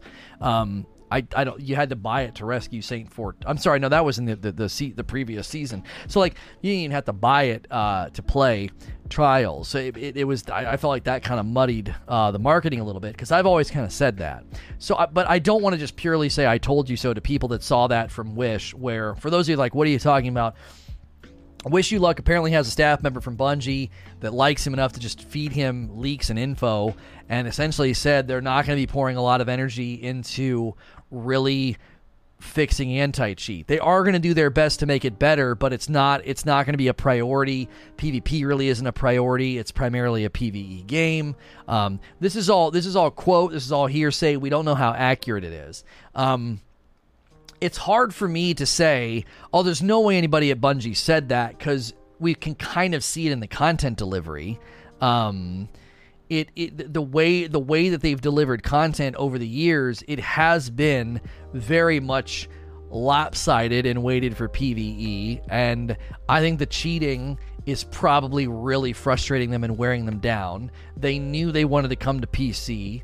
They knew they had to leave the Blizzard launcher, and they knew part of their entrance point going forward was a free to play, uh, you know, model, free, you know, a free entrance point, free to play model, um, and that comes with a giant gargantuan problem that number one, I think they know even if they threw everything they had at cheating, it would still be a persistent problem. And they may just say, you know, water's going to get in the basement. You know, we put up as many sandbags as we could, but no matter what, it's you know, water's going to get in the basement. So we're not going to put a lot of focus on on it. It's it's we'll do what we can to pump the water out. We'll do what we can to maintain the sandbags to keep the water out, but this is just the nature of this stinky smelly basement. Free to play PvP games are just going to have mold, mildew and stench in them because that's where you're walking into. You're walking into a leaky basement. It's just I don't other than doing two factor like Call of Duty has done and some other things they could do to really stay the tide it becomes it becomes a a feed me monster. It's like the more they draw attention to it, the more they focus on it. Seemingly, it might it might cause them more work because it feels like whack a mole, and it almost feels like a whack a mole, like a Hydra whack a mole. Every one you hit down, two more prop up because people get mad, they rage, they ban it. You know, they they do uh, rage accounts, they buy more accounts, um, and so I I know people are to read what he said and he even walked it back and said like it was it was speculative or whatever. I think he did that because he realized he's painting their product and their future in a bad light and he probably didn't want to get like I don't think Bungie could do anything to him. Um, if you have a Twitter and a platform of that size and a YouTube channel, you are essentially press. You are you are allowed to receive information anonymously and make it public uh, as long as you don't willfully engage in defamation and intent to harm, where you are promoting false information with the intent of harming Bungie. As long as he's not doing that, um, even if the guy lied to him and Wish was Wish was saying things that were hurting Bungie that weren't true, he would have to have knowledge that it's not true. Um, and the only reason I know all this is because defamation with intent to harm really hits close to home with what happened to me, right? It's difficult to prove, um, but you know, if he publicly admitted, right. yeah, I'm doing this to hurt Bungie, then Bungie would have grounds to subpoena his DMs, and then he then he you'd have to worry like, oh no, if there's any admission in his DMs that he knows it's dishonest, then he's in trouble because now he's willfully engaging in defamation with intent to harm. So as soon as somebody admits publicly they're doing something to hurt another person or entity, that's when they get in the hot water, which is maybe why he backed it off and he was like, yeah, this is just speculation because it doesn't look good when you have people working for Bungie saying they're not really focused on anti-cheat and they're it's primarily a PVE game. You got a pretty big audience that's going, "What the frick, huh? What's that mean?" You know what I mean? I mean, I saw you in the Discord. You were ticked. You were like, "Are you kidding me?" You know. I just realized another thing while you were speaking, also, which makes me say even more freak Bungie. I'm just saying because t- Trials is free to play. I just realized, so, so that's probably another reason they can like go you don't pay for trials anymore. You don't pay for pvp anymore. You pay for something else for beyond light um, which is mo- only pve content. Which i guess yes in a certain way you're right. Um, we should see this coming. I still feel like they know like my clan a lot of people like played as i said there's lots of different people coming together in games like destiny right and mm-hmm. i think there is a big portion of the player base that sees looter shooters, especially also like in Division. That was always a goal. The grind in PVE is fun. Don't get me wrong, but it's the end game for me is then always PvP. I'm grind for weapons and roles that I want to try out or use in PvP, and this will always be part of it. And they never explicitly state it. To the contrary, one of their prestige modes, right, where you get end game loot, is is trials, right? So I think I just hope that isn't their attitude. Um, especially that they just yeah, that kind of throw in the hand, yeah, the towel. I, I, I forgot what the phrasing is of that, uh, but uh, you know what I mean.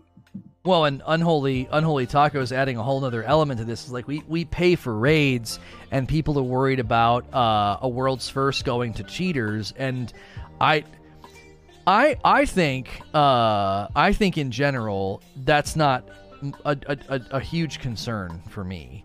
Um, main reason being they should be able to check certain things to make sure it's legitimate. But I think the lingering question that everybody should be asking is are they going to be able to do server side checks?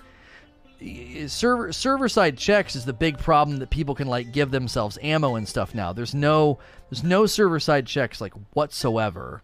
Um, and if if people can basically even if they can give themselves infinite super and infinite ammo, is Bungie going to be able to run a report to see that when they vet a team that wins? Like I would think, knowing how main stage raid races are, Bungie has to be coming up with a way of saying if a team completes the raid, we are going to be able to run a report on every encounter and look at how much ammo people received. Excuse me, how fast their supers came out, uh, came up, and we know what damage should look like in all these fights. So if someone cheats on the day one raid race, I would think and hope Bungie's going to have a giant, giant checklist. It'll probably take longer to announce a winner because they're going to have to go through that vetting process. Because even even like a, a front and center team like redeem, they're still going to want to check because you don't want anybody claiming anything in the aftermath. Well, three of their teammates weren't streaming and bit, and it starts all this gossip and rumor mill crap. You would want Bungie to be like, absolutely not. No, we have vetted any any team that completes that day will go through a vetting process. Now, I'm not saying that's going to happen. I'm just saying you would think they would want to be able to completely shut that down from the moment they announce the winner to say we added a new layer of vetting process. So even the members of the team that weren't streaming, we vetted the amount of ammo they received, how fast their gun shot, how much super energy they got. Um, you know, I, I would imagine they'd be able to do that. Now, there's a big giant difference between doing that on what amounts to, uh, you know, a, a handful of teams on a day one raid race and then if it, that's different than like the swell and swarm of cheaters every weekend in trials. You know, if you have a group of smart group of cheaters, they can just pull up a stream and just wait until they get close enough to where it's not suspect and complete it. Yeah, but MD, if they run a check on that team and they and they know and they know that like oh this team did beat the beat the raid faster but their damage output was broken or they got a bunch of free ammo or something i, I would imagine they'd be able to run a report and see that. Well what about Tacoset is saying though they could there could be like dedicated six friends with with separate accounts who basically cheat through the encounters and then feed this information to a team that becomes world's first and does it legit. It's, it's true true. However, however, execution always re- always requires completion. So like they it's a hive mind. It's a hive mind. So that's a good point, but you have to understand something. Let's imagine that you have a team and the name of their team is uh, the wolves and the wolves go in and they have people feeding them information who cheated all the way to the end so the wolves hit every encounter and they know exactly what to do I guess they would basically have to be like not streaming because if not, somebody would see it and be like, oh, that's how you beat that encounter. So the only way this happens is if six people cheat to the end, feed all the information in a Discord to a non cheating team, and then the non cheating team applies the formula, and no one knows. No one knows exactly what yep. every encounter entails. Um, Ascent I, wasn't streaming Garden of Salvation when they became world's first. Right. Right. Dan, thank you so much for clicking join and becoming a Rageless VIP. If you guys think this VIP call in session is pretty cool, you just got to do what Dan did. You click the join button or type exclamation point join and pick the VIP and then get in the Discord. We also have watch parties every night for the repeat theater stuff that we're watching. Um, so, uh, I, am uh, you know, go ahead. Go ahead. No, go ahead. Yeah, I, I'm, I'm like less concerned. As I said, yeah, you pay for raids, but the raid race I understand where people are coming from. This is a big thing for them, but it's it's a one-time community event. It's not really part of the game, in my opinion, like PvP. But uh, if that's what it takes for Bungie to uh, step up their game when it comes to anti-cheat, I'll I'll accept it. but yeah, I think I, didn't even think about that. But but Ascent was it was it was a team that wasn't streaming. I mean, you could theoretically they could be trying, and at the same time, there's somebody with infinite lives just like brute forcing the mechanics and finding out what works. Yeah, I mean, and they, I thought they had a way now of seeing when people kept resing themselves. Um, so I would think that, um, you know, they'd be able to check and see if teams were getting around because that would be one of the biggest things is getting around wipes. Is because can you imagine how much easier a day one raid race would be if you could just keep get, like resing yourself? It'd be stupid. Like you'd be able to solve, you'd be able to solve it so much faster. Um, Exactly. and when they feed this information to the actual team, how will we ever find out? right, right. Yeah. Wheezy said, wait a second, I just realized NVIDIA basically casually announced the one thing Sony has been touting nonstop for their PS5 in terms of SSDs is RTX IO GPU accelerated storage technology.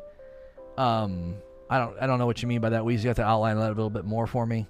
So, um, well, yeah, I mean, white mechanics will certainly wipe the team, but if you can keep resing yourself and get around the token thing, um, that that I remember Wrath of the I'm, I'm sorry, not Wrath of the Machine, Machine, Scourge of the Past. They weren't limiting our reses by mistake, and that final encounter, people just kept resing. The world's first team just kept re- they they literally they weren't they weren't doing anything wrong. We all could do it, but they were getting more reses than they should have.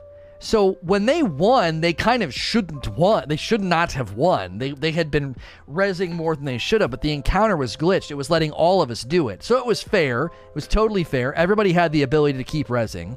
And so Oh, it's not only the reses. Oh, sorry, you weren't done. no, no, no, go ahead. It's not only the reses. I mean, you can float with infinite heavy ammo. They can really just clear everything, um, revive, and figure out the mechanics without the pressure of the contest modifier or any combat mechanics. You know, so they basically can just try the puzzle without any enemy fire. That is, and without any ammo limitations until they figure out the puzzle. I think that's that's that's true. That is that is an interesting point. I, I somehow hope someone will do it this way, just to you know stick it to Bungie, because I can't figure out a very way right now. I mean, it would have to be a dedicated team, but I could certainly see people doing it that way. Some Oh, yeah. unknown people who didn't don't stream at least. Yeah, imagine running through the raid day one with endless endless xenophage as your primary. I mean, it'd be busted. Like you, nothing would be a challenge. Every major, every enemy just die. I mean, Xeno is super strong, even with contest on.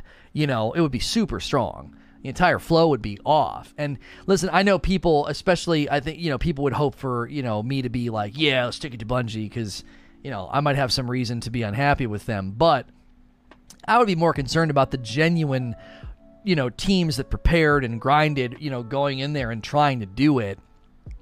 And, you know, I didn't not- mean it that way. Stick it to Bungie in a sense. Like I would be happy about it. I, I would hope that would bring so much attention to the issue that would force them to act more right. more rapidly. That's what I mean. I'm yeah. That's my primary motive is just to bring as much light to the issue. Not not not at all that it, I, I understand that it would be a sucky outcome for for players who try. But I mean, so is every weekend in trials for us. I can't remember Right. the last time I could run a card without a mercy, right? Right, right. I um I get that. I get that. It would put it on the main stage in a big, big way. Like, you know, Bungie's annual raid race sullied by cheaters would be like the headline, you know, and that would put a lot of pressure on them to answer questions and say, you know, how is this sort of thing even friggin' possible? Um Yeah, exactly. And then one week later, maybe the headline Bungie steps up, puts so and so much money behind anti cheat or suing a cheat making company. That would make me happy. If that's what it takes, I, I'm not going to complain about it. Yeah, yeah. I, Yeah. I, I may have to read again some of the stuff that he tweeted out. Um, some of the stuff he tweeted out just to see if I want to make a video about it because I think, I think it'll probably be a growing concern about both uh, the raid race as well as as just PvP in general and the future of trials on PC. Um, I think it's totally legitimate to to say, you know, do you guys even care about this portion of the player base? Uh, it would be interesting to see if they're what their future is for PC then, and how many content creators with 60 FPS coming in the new consoles. Because I mean, Wish already said he's gonna he's he's open to switching back to console for Yeah. PvP, and Mhm. a lot of a lot of uh, content creators said, "Wow, they can't wait to go back on the sticks with uh, 60 FPS." Yeah, I'm really yeah, I, I'm really worried a little bit about the PC future if if if there's no way around it.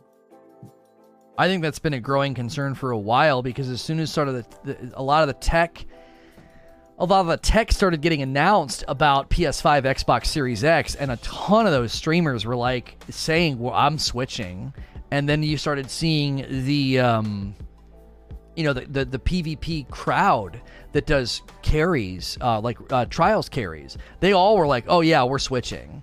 Because we'll make they'll like especially the people that make money carrying people in trials they'll make more money because they'll have more efficient card runs. They won't have to face cheaters. Now, obviously, dosing is a concern, but you would hope that the that the the swell of an increase of a player base size would minimize the amount of people that you would run in dosing. Um, I'm amazed they don't catch dossers. To be fair, I, that that seems like something that would be easier to run a report on. You don't have to do a server side check. You could see somebody who's consistently going to the lighthouse or taking people to the lighthouse, and the other team just keeps mysteriously disconnecting. Um, I don't know. Yeah, I don't know much about the technology, but considering that that is an actual crime, I don't know. It's, my position was always that peer to peer in this day and age is something that Bungie is responsible for and should be held accountable for a little bit because, I mean, they are uh, advertising your IP to the world. So maybe there's a way with, with, the, with the new consoles and new live services to do something like Steam, like routing you through through certain um, masks or something. I don't know the technology, so I apologize if this is wrong. To hide No. your IP address, I guess this is this is a good way forward. Yeah, they essentially assign you like a token, and so if anybody who's interacting with you in the peer-to-peer environment, uh, they can't see your IP. It's a generic token. It's like a made-up number. Um, I've never understood why they Oh, I didn't just do like like assign you a generic IP address that's meaningless. Like you know, here's here's your IP, but that's not it's not yours. Um, kind of how a router does. It assigns you that generic local IP, and that's not your genuine IP address. Um, I always thought there'd be a way to do it. I th- they essentially do that. They essentially assign you like a token. Um, I, that was one of the reasons when they added that there was a lot of disconnects and problems. I think it was for for PC crowd. It was causing issues. Uh, Yeah, And- there was some Steam server issues. Were actually quite interesting reading through that through that explanation from a Steam developer on the disconnects. Yeah. Well, uh, I, I have some stuff on augments and what we learned about stasis, but I can keep that till tomorrow because you gave me already so much of your time. So thanks for thanks for the chat. yeah, yeah, sounds good. Tomorrow should be good. All right, yeah, looking forward. All right, all right. I'm gonna come down to Rexus. Rain Rain asked to go last, Rexus, so you can go ahead and take the second spot. About uh, we talked about you know curated loadouts, making endgame harder, more challenging. You're gonna have to unmute if you're here. If you're not here, there you Yeah, go. Yeah, sorry. I, I, I was as I was va- I was I- I- va- I was vamping. I was just adding I was just adding words. yeah, I was like, oh, when is he done talking? When is he done talking? Oh, he started and I didn't unmute. It's fi- it was filler. Oh. It was filler. I was waiting for the mic the mic icon to go away. No, I, I, I, f- I forgot because I usually just uh, put up my mic Mhm. and auto mute. Uh, yeah, uh, curated loadouts are not sure if they're a good. If if they are as they are currently, they're not a good idea. They are too specific. It's not fun to go like we, in the Eater of Worlds uh, as an example. I think is already brought up. We have weeks that are just bad that you just don't want to. If you have, I don't know, uh, as sidearms, uh, si- uh, what's it? Sidearms, shotguns, and grenades. It's Mhm. just really not fun. Right. And everyone's like, whenever the week rolls over and we get the like, uh, I don't know, auto rifle, sniper, uh, rocket launcher, or auto rifle, sniper, heavy machine gun. Ooh yeah, let's go! Yeah. always the same and this sh- it should not be that specific it's also I, I for example I just can't stand pulse rifles. And every Okay. time there's like, oh yeah, pulse rifles is good though. Yeah, they're good, but I don't like using them. Mm-hmm, mm-hmm. Like, can we get an alternative?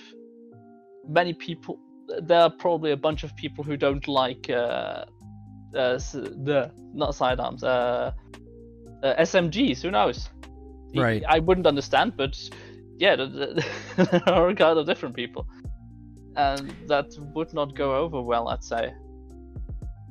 Do you ever wonder though if like if something is buffed, it would affect people's enjoyment? Like if it's not required, a curated loadout requires it. I was going for a modifier uh, approach to where you would go in and be like, "Well, I I ordinarily don't like scouts, but man, they are really really friggin' strong right now. Uh, it it you know this scout feels really good or whatever." Um, do you think that would have an effect on on people's interpretation of how good or bad the gun and loadout is? Yeah, that maybe it's uh, though it is uh, I'd say it's a bit of a difficult line, a difficult line to ride. You don't want to, you don't want to underpower it, so it's like, yeah, I can just use whatever I want, and it's still basically just as good because I would have to switch to something I'm not used to, and ride and or then riding the line on the other side, and it's like way too strong, and either makes the content way too easy, or the other options not useful anymore. Yeah, th- that's the fine line. It we, we kind of touched on that with bounties. Like if they if they gut the XP and bounties are worthless, then nobody runs. Nobody will care to grab them. Or if there's too much XP, then they become too centralized to the level. And you could do the same thing with modifiers. Like if the modifiers aren't influential enough, then people will just ignore them. They'll be like, it barely makes a difference. If they're too strong, it could potentially break encounters. But this is where I think contest modifier would protect them from that happening. If contest modifier's on and you're seeing swords and you have that always present sort of uh, delta, it'd be really hard to take a primary weapon secondary weapon or a, or a, or an elemental singe burn, it'd be really hard to take it too high because that you're always still going to feel slightly under leveled. You're going to feel that increased health in the enemy, their increased damage output. So I think it'd be okay if suddenly the scout rifle was really ripping through trash ads. Like that's fine. That's the theme of that week. You're not breaking the encounter because contest is kind of keeping things in a safe it's almost like contest modifier puts up guardrails and it keeps the content in an environment where it's never going to be super super easy it's never going to feel chintzy because they all have that extra oomph of health and damage because I agree with you. If they did this and it was like it barely made a difference, it would all be for nothing. Like no one's changing their loadouts because they don't make enough of a difference. Yeah, it's a. Uh, by the way, you, you just sparked an idea.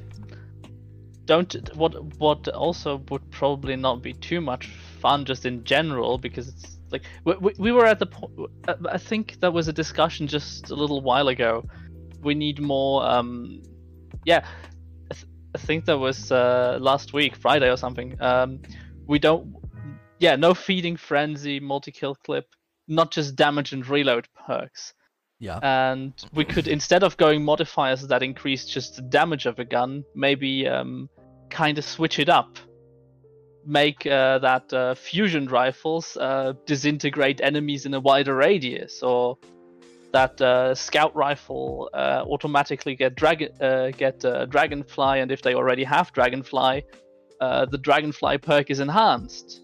Hmm not just not just make the gun feel stronger in the sense of you just hit harder you have more utility around it maybe. Maybe that Yeah. could work Yeah, we could take a lot of our input about the the perks on guns, the damage and reload perks. We could take a lot of that input and we could uh, apply that to these modifiers. Because I, yeah, I don't think it, it. You just want it to be raw damage. Like I think that would get just just as boring. Like, oh yeah, every th- th- these are all stronger guns, cool, and we all put them on, and we're like, wow, everything's just pow pow pow, everything's dying really fast. I- As you're saying, if it was more about utility, I like I like what you're saying. Like, oh, all scouts get uh, get drag enhanced dragonfly.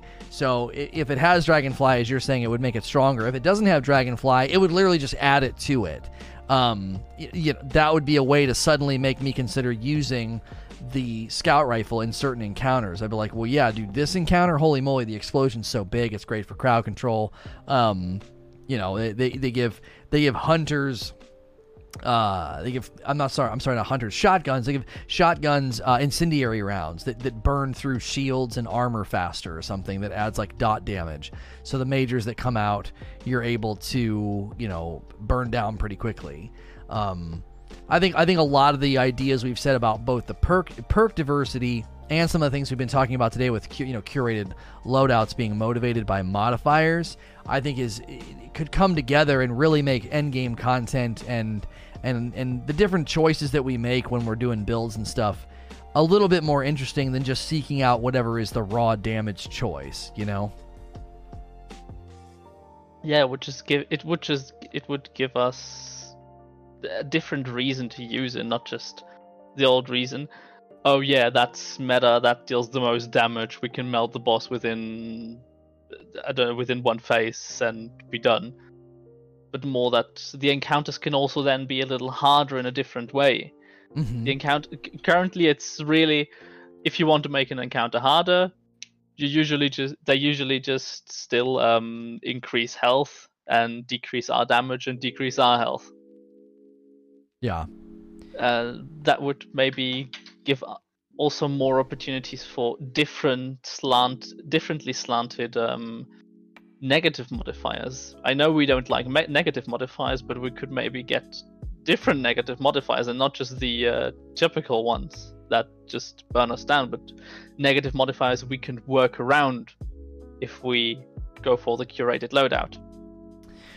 Well, and I think a really th- good thing that we could see start to happen here is you know they have all this new information on what we can do with stasis supers bring as you said with encounters bring back some of the specialized roles you know if if i have to do something by myself and my team's relying on me instead of the instead of the relay race structure that we have now and i know i can put on frost pulse which gives my rift that freeze ability you know, I slow it, it, a shockwave that freezes nearby combatants. I throw that on my rift, and then I come down to my fragments. Maybe there are fragments that increase the the regeneration of my rift if I do certain things. If I get you know melee kills or something, um, or from shattering enemies or something. Well, now I'm creating a, a particular build because I'm going to be the guy that has to go over to that side of the room by myself and handle things, and I'm going to have a build sort of crafted for that. Again, you're you're you're using the encounters, the modifiers, and some of the new customization to to not force us. You wouldn't feel forced into that build, but it certainly would be one option for survivability, one option for how you wanted to handle the you know the the situation. I mean, even we were just talking about it, like this one here, Whisper of Bonds. It says, you know, you defeat frozen targets with weapons and you get super energy. So then, you know, could I potentially pop my super and freeze everything? And since none of my buddies are around, I'm by myself, right? I'm doing this specialized role, kind of like when you get separated in Garden of Salvation at the end. Um, you know, and I freeze everything, and I intentionally wait for my super to end, and I shoot everything with a machine gun to get my super right back. That could be a a really really great solo engine. You're by yourself. You're, it's this engine that you're building to handle the challenge, to handle whatever it is that you're uh, that you're doing. Um, I, I, I think encounter design does play a part here because that is where everything's related from the perks on the guns to the way that the encounters lay out to the way that we think about our guns and what's oh, what's what's the meta it's all based on raw damage and if that started to change with either modifiers week to week, where, well, sure, break it down to raw damage, the best thing to use here would be Xenophage, or the best thing to use here would be, you know, the 1K voices. Well, if week to week the modifiers dictate that no, that's not the most efficient thing to damage this week, it's actually machine guns well, that would be fun. It would be different. You'd try to find a machine gun with certain perks, or you know, a, a really big clip of a magazine, and maybe there's a machine gun in the raid that has an intrinsic perk, and they buffed the intrinsic perk that weekend, uh, that week too. So now you're not just going in and be like, well, what's raw damage? Well, no, no, no. It's not about raw damage. It's about this gun's got utility. The utility's been buffed for the week. It's going to interact with, you know, a mechanic. I used the example earlier, uh, Oracle Disruptor from Vault of Glass. You know, if that was buffed, but only buffed on machine guns, SMGs, and auto rifles for the week, that would maybe like motivate you toward using a machine gun, or you might be like, nah, I'm actually going to use an auto rifle. It'll get the job done. So I, I think it's all interrelated encounter design, the way that we get perks on guns, and even some of the stuff we're seeing for the stasis builds. I think it's all interrelated with respect to getting to a place where we're doing something different week to week or changing our loadouts and not always running meta. Um, but the only way that happens is if everything kind of bang, you know, bangs on all cylinders. If you try to only do it from one angle, I think it'll fall flat. You know, like I said in my talk, if you don't do loot at the center, a lot of this falls flat because people are going to be like, I don't care. I, I have zero care to do this. There's no, uh, there's no loot motivator. You know. Yeah, very much agreed. Uh, just good example. I haven't been in Garden for quite a while, just because I don't care too much about the loot. Yeah. Maybe that's another thing they should uh, put in. I th- think I said that before. Uh, let us like the uh, ah, what? If we unlock a piece of the uh, raid armor, either directly give it to us or let us unlock it with other drops or just a quest or something. Let us unlock it into a uh, universal ornament. Because if if you only run around with parts of raid armor, it also kind of looks weird, to be honest. Mm-hmm. Raid armor, it's especially garden, is so specific that you can't pair it well with other things. Hmm.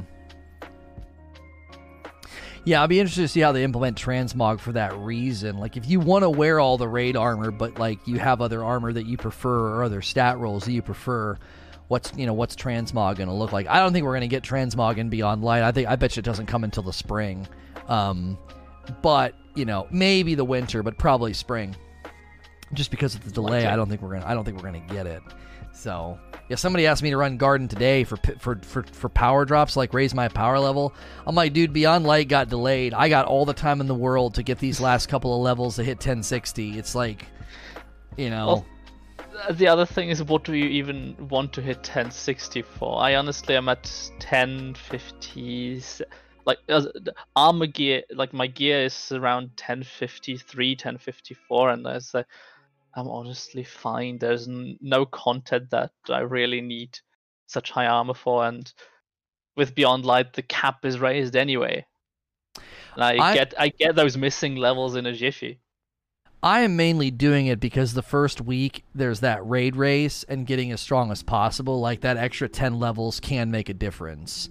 Um, because you're, I'm a, I, I'm, you know, if if you and I both get plus fifteen the first week, I have an extra 10 underneath of that, you know? Yeah, but that's more be- also because we have still the uh, bad RNG leveling. True. True. It's, leveling could completely change fo- and, not, and it won't matter at all. yeah, if, if I could fo- if I could focus if if the if uh, 1060 is the new um, soft cap or rather the, the, the soft soft cap basically, and uh, where where the blues can drop, then I'm fine. I'm just as fine as you. I just have to race a little fast to get there, but I'm fine. Yeah. Yeah, I just if you're trying to jump into the raid day 1 and they do that Friday raid launch, you have a short window of time to level and giving all of my drops that plus 10 drop, you know, plus 10 that first week is the main reason that I'm doing it because I know how Bungie likes to make that week one raid power grind uh, truly abysmal and terrible. I hope leveling gets completely overhauled. I mean, I'm already seeing, I was already seeing people uh, taking screenshots of uh, of some of the content creators that were huge about slow leveling and infusion. All of them saying that they hope it gets completely overhauled for year four because they didn't like it. And I think the main reason they didn't like it is they started taking breaks. If you're playing every season, back to back season, back to back season, and you're always rolling into the next season, then it doesn't bother you as much. But the minute you take a break and you come back, you sense the absolute just stupidity and futility of the leveling. And so more and more folks are switching teams and saying, "No, th- this this is freaking awful. Like I can't just jump into the content and enjoy it. Um, I have to spend one or more weeks, one or more weeks, like grinding up and not being in control of of the outcome. And that then, because what people wanted to do is they wanted to jump into the dungeon and they couldn't do it.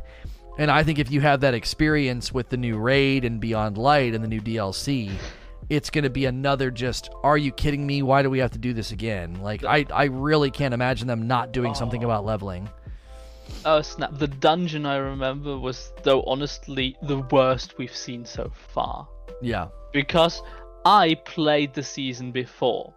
I played the season before, and I did a lot of work. I was max level, and I jumped back in, and oh yeah, the dungeon is released. I did all my powerfuls, and I was nowhere doing that, and I was like, yeah, I would have liked to see that the first day or the first week, but hmm no chance. Not, not, not in a million years. And the only reason I finally got to do it sooner than I was expecting, I think after about a week, was because of the AFK farming. Yeah. Because that was the only way to get anything any more powerful drops during the during a week when you've already mm-hmm. done all and they all just dropped on your gloves. yeah one lightly I, if he's still here he said the afk forge farming saved the season for him because he was able to bypass leveling. He didn't have to mess with it. And it's like it saved the season for him. He's like i wouldn't have played. I would i didn't want to do it again. And uh, I think that th- there's two there's two sort of significant things that I want to hear from Bungie with respect to are you updating this? Number 1, are you updating the guns in any significant or substantive way or are you just going to add a bunch of new guns and new perks? Like are you know, are is there a gun system update, you know, tantamount to what we saw with Armor 2.0? The other question I have then is literally what we're talking about. Are you guys going to streamline and simplify leveling because it sucks and we hate it. And I think, thankfully, their choice with the dungeon, I disagreed with it, but there's a part of me that's glad they did it because it really highlighted the problems with leveling and it got more people vocal about it that had previously been like, leveling's fine, it's fine if infusion is costly, it's fine with the way that it's set up. They were all defending it, and I think the dungeon uh, the dungeon really, really basically applied pressure to people who had been taking breaks. And what rose to the surface was, oh, I understand why people hated this all this time. Um, because for the longest time they had no empathy and sympathy. They were just like, no, it's fine, just play like me. And they, I think they, they they came to the realization because of the dungeon. Without that dungeon, I don't think anybody would have said anything this summer. It would have been business as usual. It'd have been layup, jump in, new leveling, new new grinds, new whatever. And a lot of those fair weather fans would have been like, yeah, it's fun, cool, pow pow, new guns, and then they would go on to whatever else they're doing. You know, a lot of those you know content creators don't play as often anymore and but the dungeon was was timed in a way that exposed them to something that you know they they're not going to want to experience in Beyond Light. They're not going to want to have that happen week 1 with the raid again. Yeah, honestly, I'm also wondering if it, they probably they didn't announce anything yet, but I'm not sure. I, I'm honestly kind of wondering, not because I'm expecting it to be otherwise, but it might have, be a change. Will it re- will it be week one again, or will it maybe pull it out a little? I hate and I don't use that word that often. I hate raiding that first week. I think it's stupid. I think you it's a mistreat of the content. We play a disproportionate amount of hours to get ready. It we rush in there. We like we squeeze the content dry in 3 days. I hate it so so much. As someone who likes Destiny and likes raiding, I just feel it is such it's just it's it's it's so it's such a mistreatment of the content and the week one instead of just getting to enjoy the content and enjoy the story and the new place and the I'm, I'm all I'm thinking about is raid raid raid prep raid prep raid prep. Who's got the calculator? Who's doing what? What that person find out? Oh that person find out you can get better drops from this over here. Oh I was doing this instead. Frick. And then I shift gears. I absolutely hate it. I, it drives me nuts. I don't Yeah, I don't even get to enjoy the, the first week Yeah, th- then then the second week you, you're running the raid like crazy and trying to get through, and after those two first two weeks, you need like half a month off or more to be like, I need I need to recuperate from that. That was so freaking ex- exhausting. Yeah, yeah. I think content creators want leveling because it keeps people out and this boosting their chances of taking home the gold and being the golden child. Oh, 100% the world's first race is completely, completely corrupt with favoritism. I mean, come on. It, it is not built for the community. The raid race is built for streamers. It is. Like they literally they use it as a marketing mechanic. They literally tweet out a trailer for the raid. It doesn't say jump into the raid on such and such date. It says come watch the raid. Like it's 100% a form of a form of content delivery nepotism. They are 100% favoring the content creator golden boys that are going to boot up to high viewership and, and try and bag the gold. And what are you going to do about that? They know that it works. It's an effective marketing machine to do it in the way that they do it. Um, I just think that's a picture into how how much you know, some of the things that maybe even happened to me were connected to the fact that people, content creators in Bungie, are you know in cahoots about this kind of stuff. They they schedule stuff, they let them know about it ahead of time, they give them the inside scoop. I don't think they've ever given anybody inside scoop about the like how to beat the raid, but I definitely think they time the raid and they set it up to where unless you play 16 hours a day, leading up to it unless you're a streamer and that's your job and that's your life. The chances of a team getting ready in those amount of days is significantly lower. They're trying to increase the chances of their of their chosen horses winning because it's more it's more exciting. You know what I mean? Yeah, it, I very much understand it. Though honestly, I I did not watch the I did not watch any of the streams that day. I went in with friends, not n- not even for d- getting it finished first, world first or something or day one. Just uh, I honestly kind of did it for the raid jacket because it's uh, as rarely as they are here. I still enjoy going to conventions and it's kind of a piece of pride still. And I would honestly, that's something they should definitely keep. This piece of pride is something fun. I think. Right. Yeah. I like I like my raid jackets. Accessible. Yeah, accessible I... more in the sense of time limit and not accessible in the way of make it easy to get. No, no, no. But gi- give mm-hmm. us enough time because not everyone can. But I, I, I had to literally take off days. I, t- yeah. I, I prepared and took some holiday days mm-hmm. uh, leading up to the raid release and holiday days uh, while the raid was going, so we could jump in day one and yeah, it was it was nuts. Well, people in the chat are like, it's not meant for casual levelers. Homie, I'm not a casual player, but I don't want to dedicate 13 to 16 hours a day to get raid ready. That's not that's not even hardcore. There's a difference between hardcore and absurd. That's absurd. You're playing the game more hours than you're sleeping in a day. That's stupid. It's not it's not it's not healthy. It's dumb. That, that give us 2 weeks to just enjoy the content. I'm not talking about, "Oh, it should be accessible to Johnny 2 hours a night." I, I mean, let us just play the content and make leveling more streamlined to begin with. Uh, they have a vested interest in not doing that. Even if they streamline leveling, raids are always going to drop super quick. They're always going to drop super quick because they do not want, they don't want no name, like non viewable people winning. They don't. And I think that's why the whole thing, I stopped caring about it a long time ago when I realized they were literally building it for about 50 players. It was like, you're building these raids not the raids themselves, but you're timing the raid launch for about 50 players that are going to be viewable by the public that you can use as a marketing mechanic. And when, when I saw it for what it was, I was like, I'm just not interested in this anymore. I'm not. It's too stressful. I jump in day one for fun. It's a great experience because we know nothing yet. And then after that, I only run the raid if it's worthy of time for gear drop, and after it, it, that that's really that, that's really how I've always squared it. I've squared it that way since people went into Wrath overpowered and got worlds first in two hours. It was like this is stupid. Like it, it was just dumb. And thankfully, contest modifier. You do notice that as soon as contest modifier was in place, it changed the whole nature of who won. Like it wasn't one of the token teams anymore. Um, so as soon as contest modifier entered the enter the picture, and people that played an absurd amount of time or saved bounties or did you know prime engram farming, they didn't have an advantage like they did in Last Wish. Suddenly, the nature of the race changed, And so contest modifier is a great equalizer, at the very least, for people who put in the time.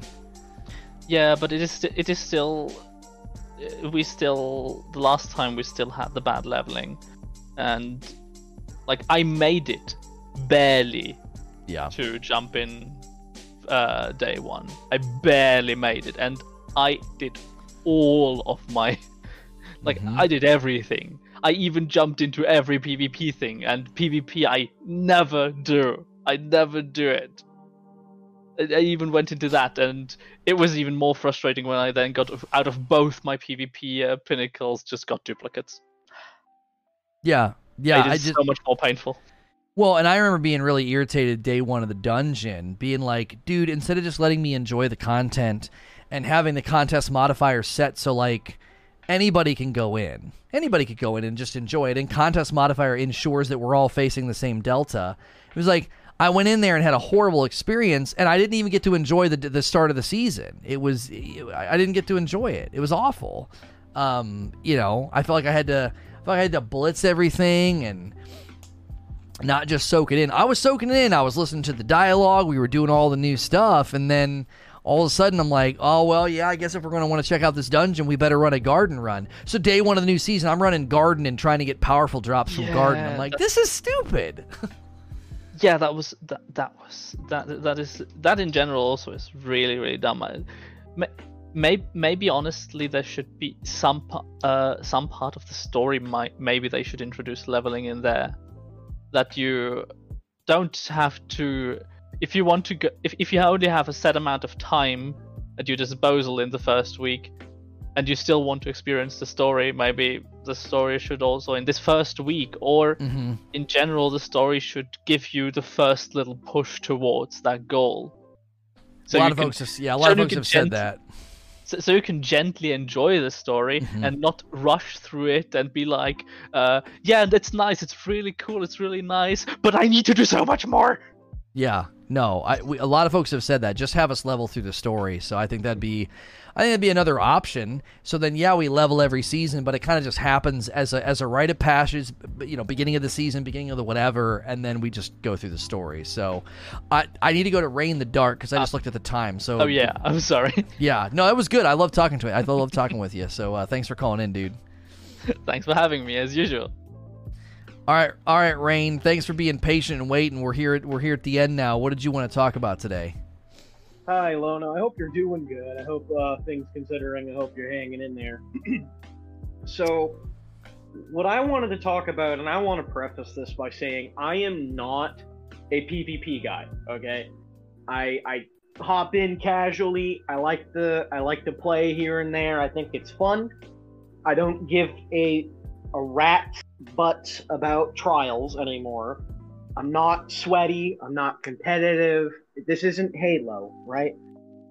I think I want to ring in something that you were saying. I think about uh, was it Black Armory, something like that. It was like Black Armory or Season of the Drifter. You were talking about this about PvP needing to have like bigger maps, so like you could have a little bit more space magic. Because for me, I'm a big proponent of Destiny's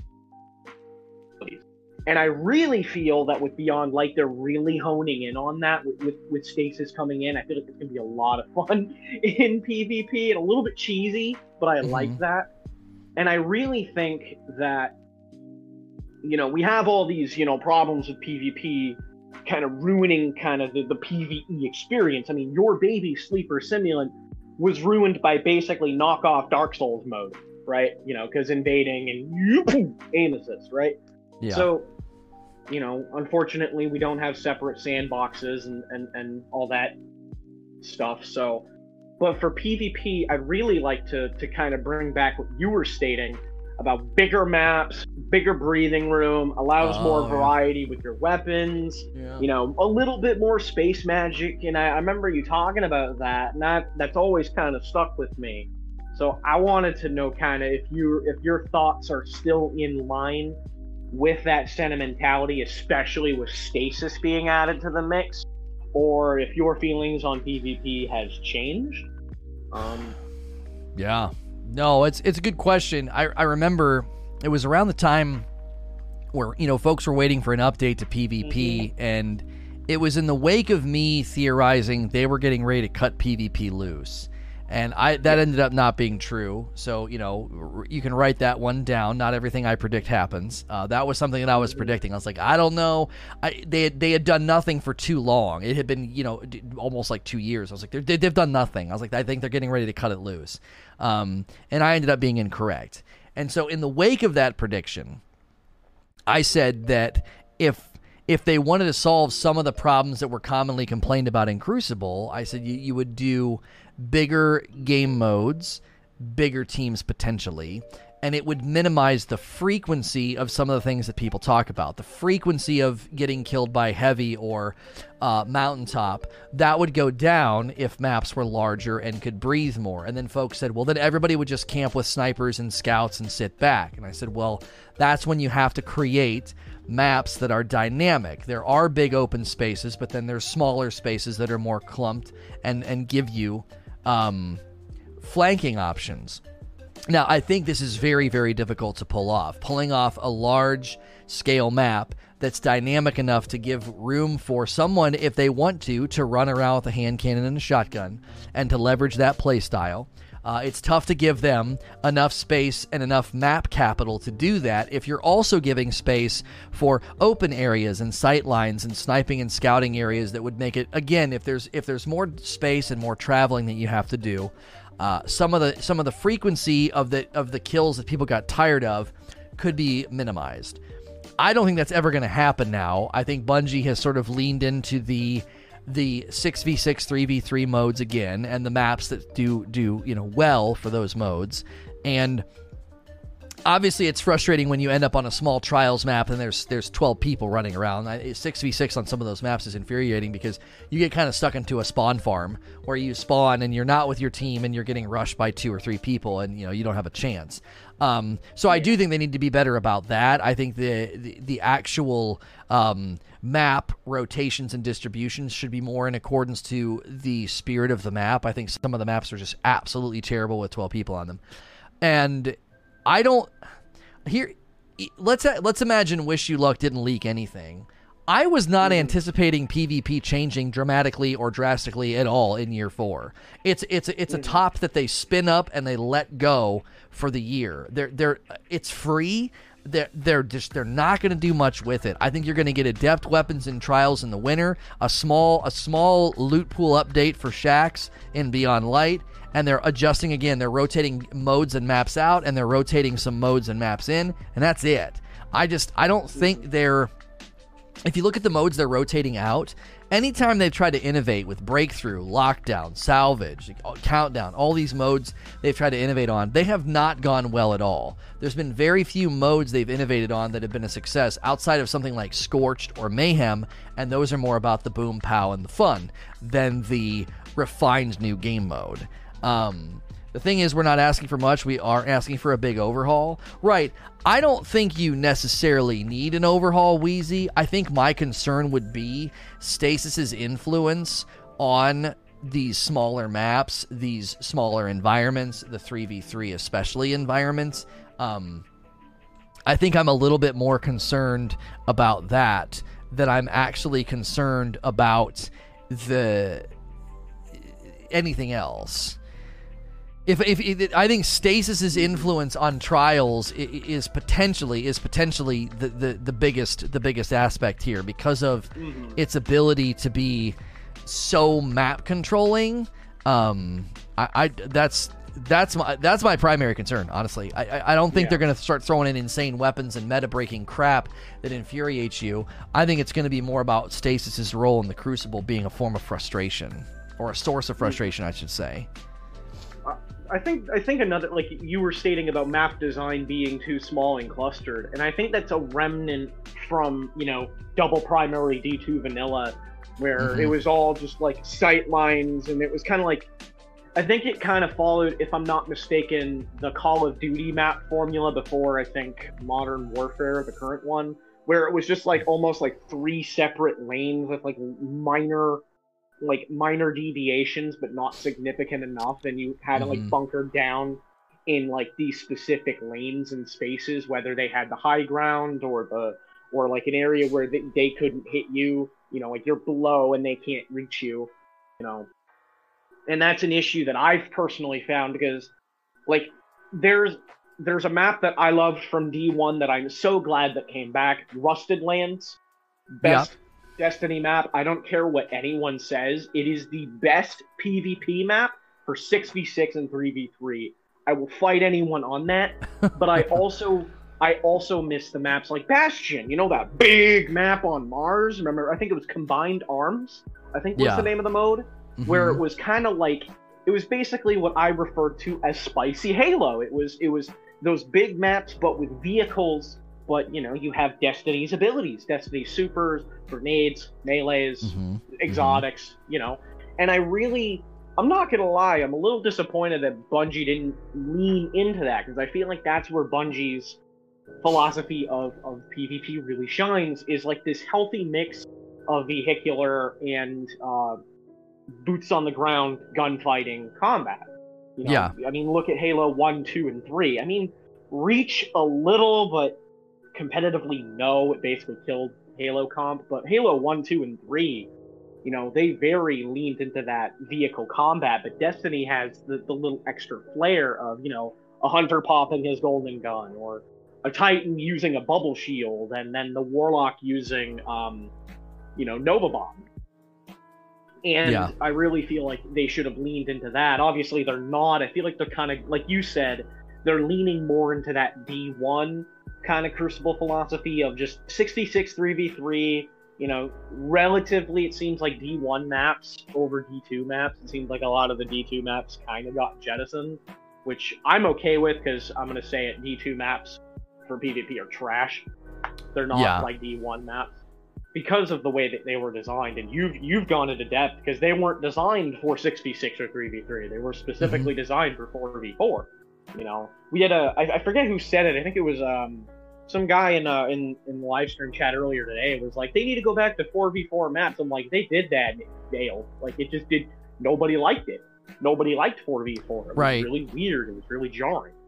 And while I'm not like the biggest comp PvP guy, I kind of I just like the spice. I like the sauce. I like running around with Witherhoard and like a Gnawing Hunger or Sunshot in my Eye of Soul. That's not even a god roll, right? Like hmm you know, I just I just like having fun. I like to to mess around, and you know, I really feel like Bungie's kind of making a mistake by not leaning into the fun. And I feel like listening to just oh, you always got to use spare rations and mind benders or mountaintop and gnawing hunger or whatever. It's like, I mean, like come on, like that's not fun. At least to me, anyways. I, I can't speak for all of pe- all of the community, but I feel like it really shines when there's a bit of fun, and I'm really excited, you know, for Stasis. Like I know people seem to be a little uh, initially underwhelmed when they were first kind of shown in those trailers, and then today Yeah. with the the Shadebinder. Oh, I'm so excited for the depth. I don't want to go on that tangent just yet. I don't want to save that for tomorrow. But as as a Titan main, you know, make all the jokes you want. I'm really excited to see how Behemoth plays in PvP and how much fun Mhm. I can have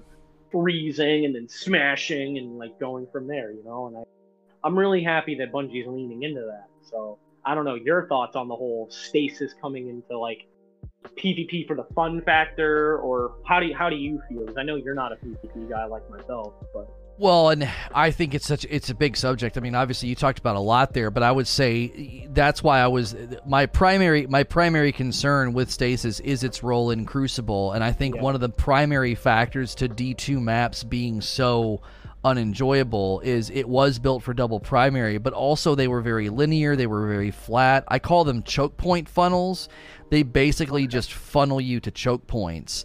Um, which I think that's a valid concern then for, you know, what's that going to do with stasis? If I'm constantly being funneled to a, a, a choke point just to engage in combat, right now it's already frustrating because you tend to get shot as you come through the choke point. If you're able to slow me, trap me, block me, whatever, uh, as I come through that choke point, I think it's going to add to it. So any anytime you look at the the role of something you can do in the Crucible the question you always have to ask is do I have an alternative? Can I approach this area another way? Is there a solution? Okay. And I worry so you're, that you're, you're implying there might be like a counter. Like if if there is a counter to it, like do you think that that's something that they should bring up?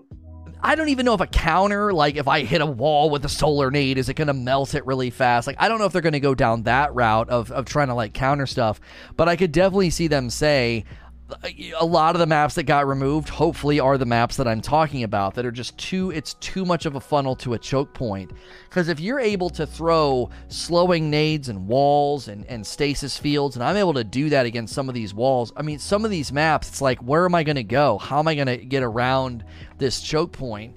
Um because I do think sometimes the question is, can you do something different? Yes. Stop getting so close to doors and choke points, and you'll stop getting rushed with shotguns. Make them move more. Give them greater travel distance, and you'll probably win more of those fights. That's that's that's map awareness 101. However, Map Awareness 101 can also lead to frustration and a feeling of futility because you're like, I don't have engagement options here. There's no verticality, there's no flanking. The map's not dynamic enough, it's too flat, it's too linear, and so they're just going to continue to spam stasis at these locations or whatever. So I would I would say that's my biggest concern is what will stasis do to map flow more than anything because i believe that the maps in destiny have especially destiny 2 have always struggled and that is, the, I think, the greater question. I don't think it's going to be like, oh my gosh, it's overpowered. They're running around corners and freezing me and punching me, and I'm everybody's everybody's doing the same thing. It's going to be more about. You know, people are going to say that though. You sure. know, day one, they're going to be like, oh my god, it's way too broken. I'm like, I'm just sitting there. I'm like, dude, give it time. They did that. Remember in uh, I mean, I remember in Taken King. Granted, yeah, they were kind of busted as a Titan main Sunbreaker was busted. Oh come on, Hammers! Yeah, Hammers was a... even saying. but because like, it was though, Hammers was busted though. It, I mean, I mean, it's okay. I liked getting my revenge. It was funny because I, uh, had a, I had a group of friends. They bullied me. Like, oh, you're a Titan. You just missed the panic. And they, you know, can run around with Bladedancer and run around with their golden gun. And the second I'm able to do something, it's too broken. I'm like, this is your fault. you know that, right? Well, but, and some you know. things some things can affect map map flow in a way that's unexpected. Yeah. Like hard light suddenly was awful, and people are like, "It's fine, leave it alone, it's fine." Yep. It's like I, I, played like two games of sixes. I'm like, "This is awful." Like the map flow is terrible. It's like a it's like a laser light show. It's like it's it's worse than laser tag. Laser tag was at least fun and you could laugh. Like hard light was just awful. Like map flow was disgusting because you couldn't move. Everyone's reflecting. Everyone's spamming, um, and so it mm-hmm. that's I think that's what what gets lost a lot of times in the discussion about the Crucible is are you being frustrated by a lack of options and and and and and combat choice is that the is that the pain point? Or are you being stubborn and you're feeding a lane? Like oh this camper is sniping. Okay well are you feeding the camper that's sniping? Are you are you approaching from a different angle? That's always the question that i have. So i do think there's valid criticism sometimes where it's like this is completely disrupting play flow. This isn't fun. This isn't enjoyable. It's uh, it's like when the vex class needed to be nerfed. It's like that that's just everybody running around if they had it and totally throwing off balance and map flow so I, wish, I gotta I, call, I gotta call it there. Up, my baby. yeah. yeah, I gotta no call problem. it there. We're at we're at an hour and fifteen. Work, so. Yeah, no, I appreciate yeah, you calling in. Having me, man. Yeah, it's good talking to you. Uh, that's an hour and 15, so stick around. Don't go anywhere. We have another episode of Repeat Theater coming up in just a little while. If you're here in the live stream, please click subscribe, the bell button, and the like button. If you're listening to the past episode elsewhere, you can always come in to take part in these live at sayno2rage.com. If you want to call in and debate with me and talk with me live on the air, you got to be a VIP. Click the join button or go to sntrpresents.com to enjoy the Patreon tiers. They're identical to the YouTube tiers. As always, if you're listening or watching in the other locations, please like, share, and subscribe.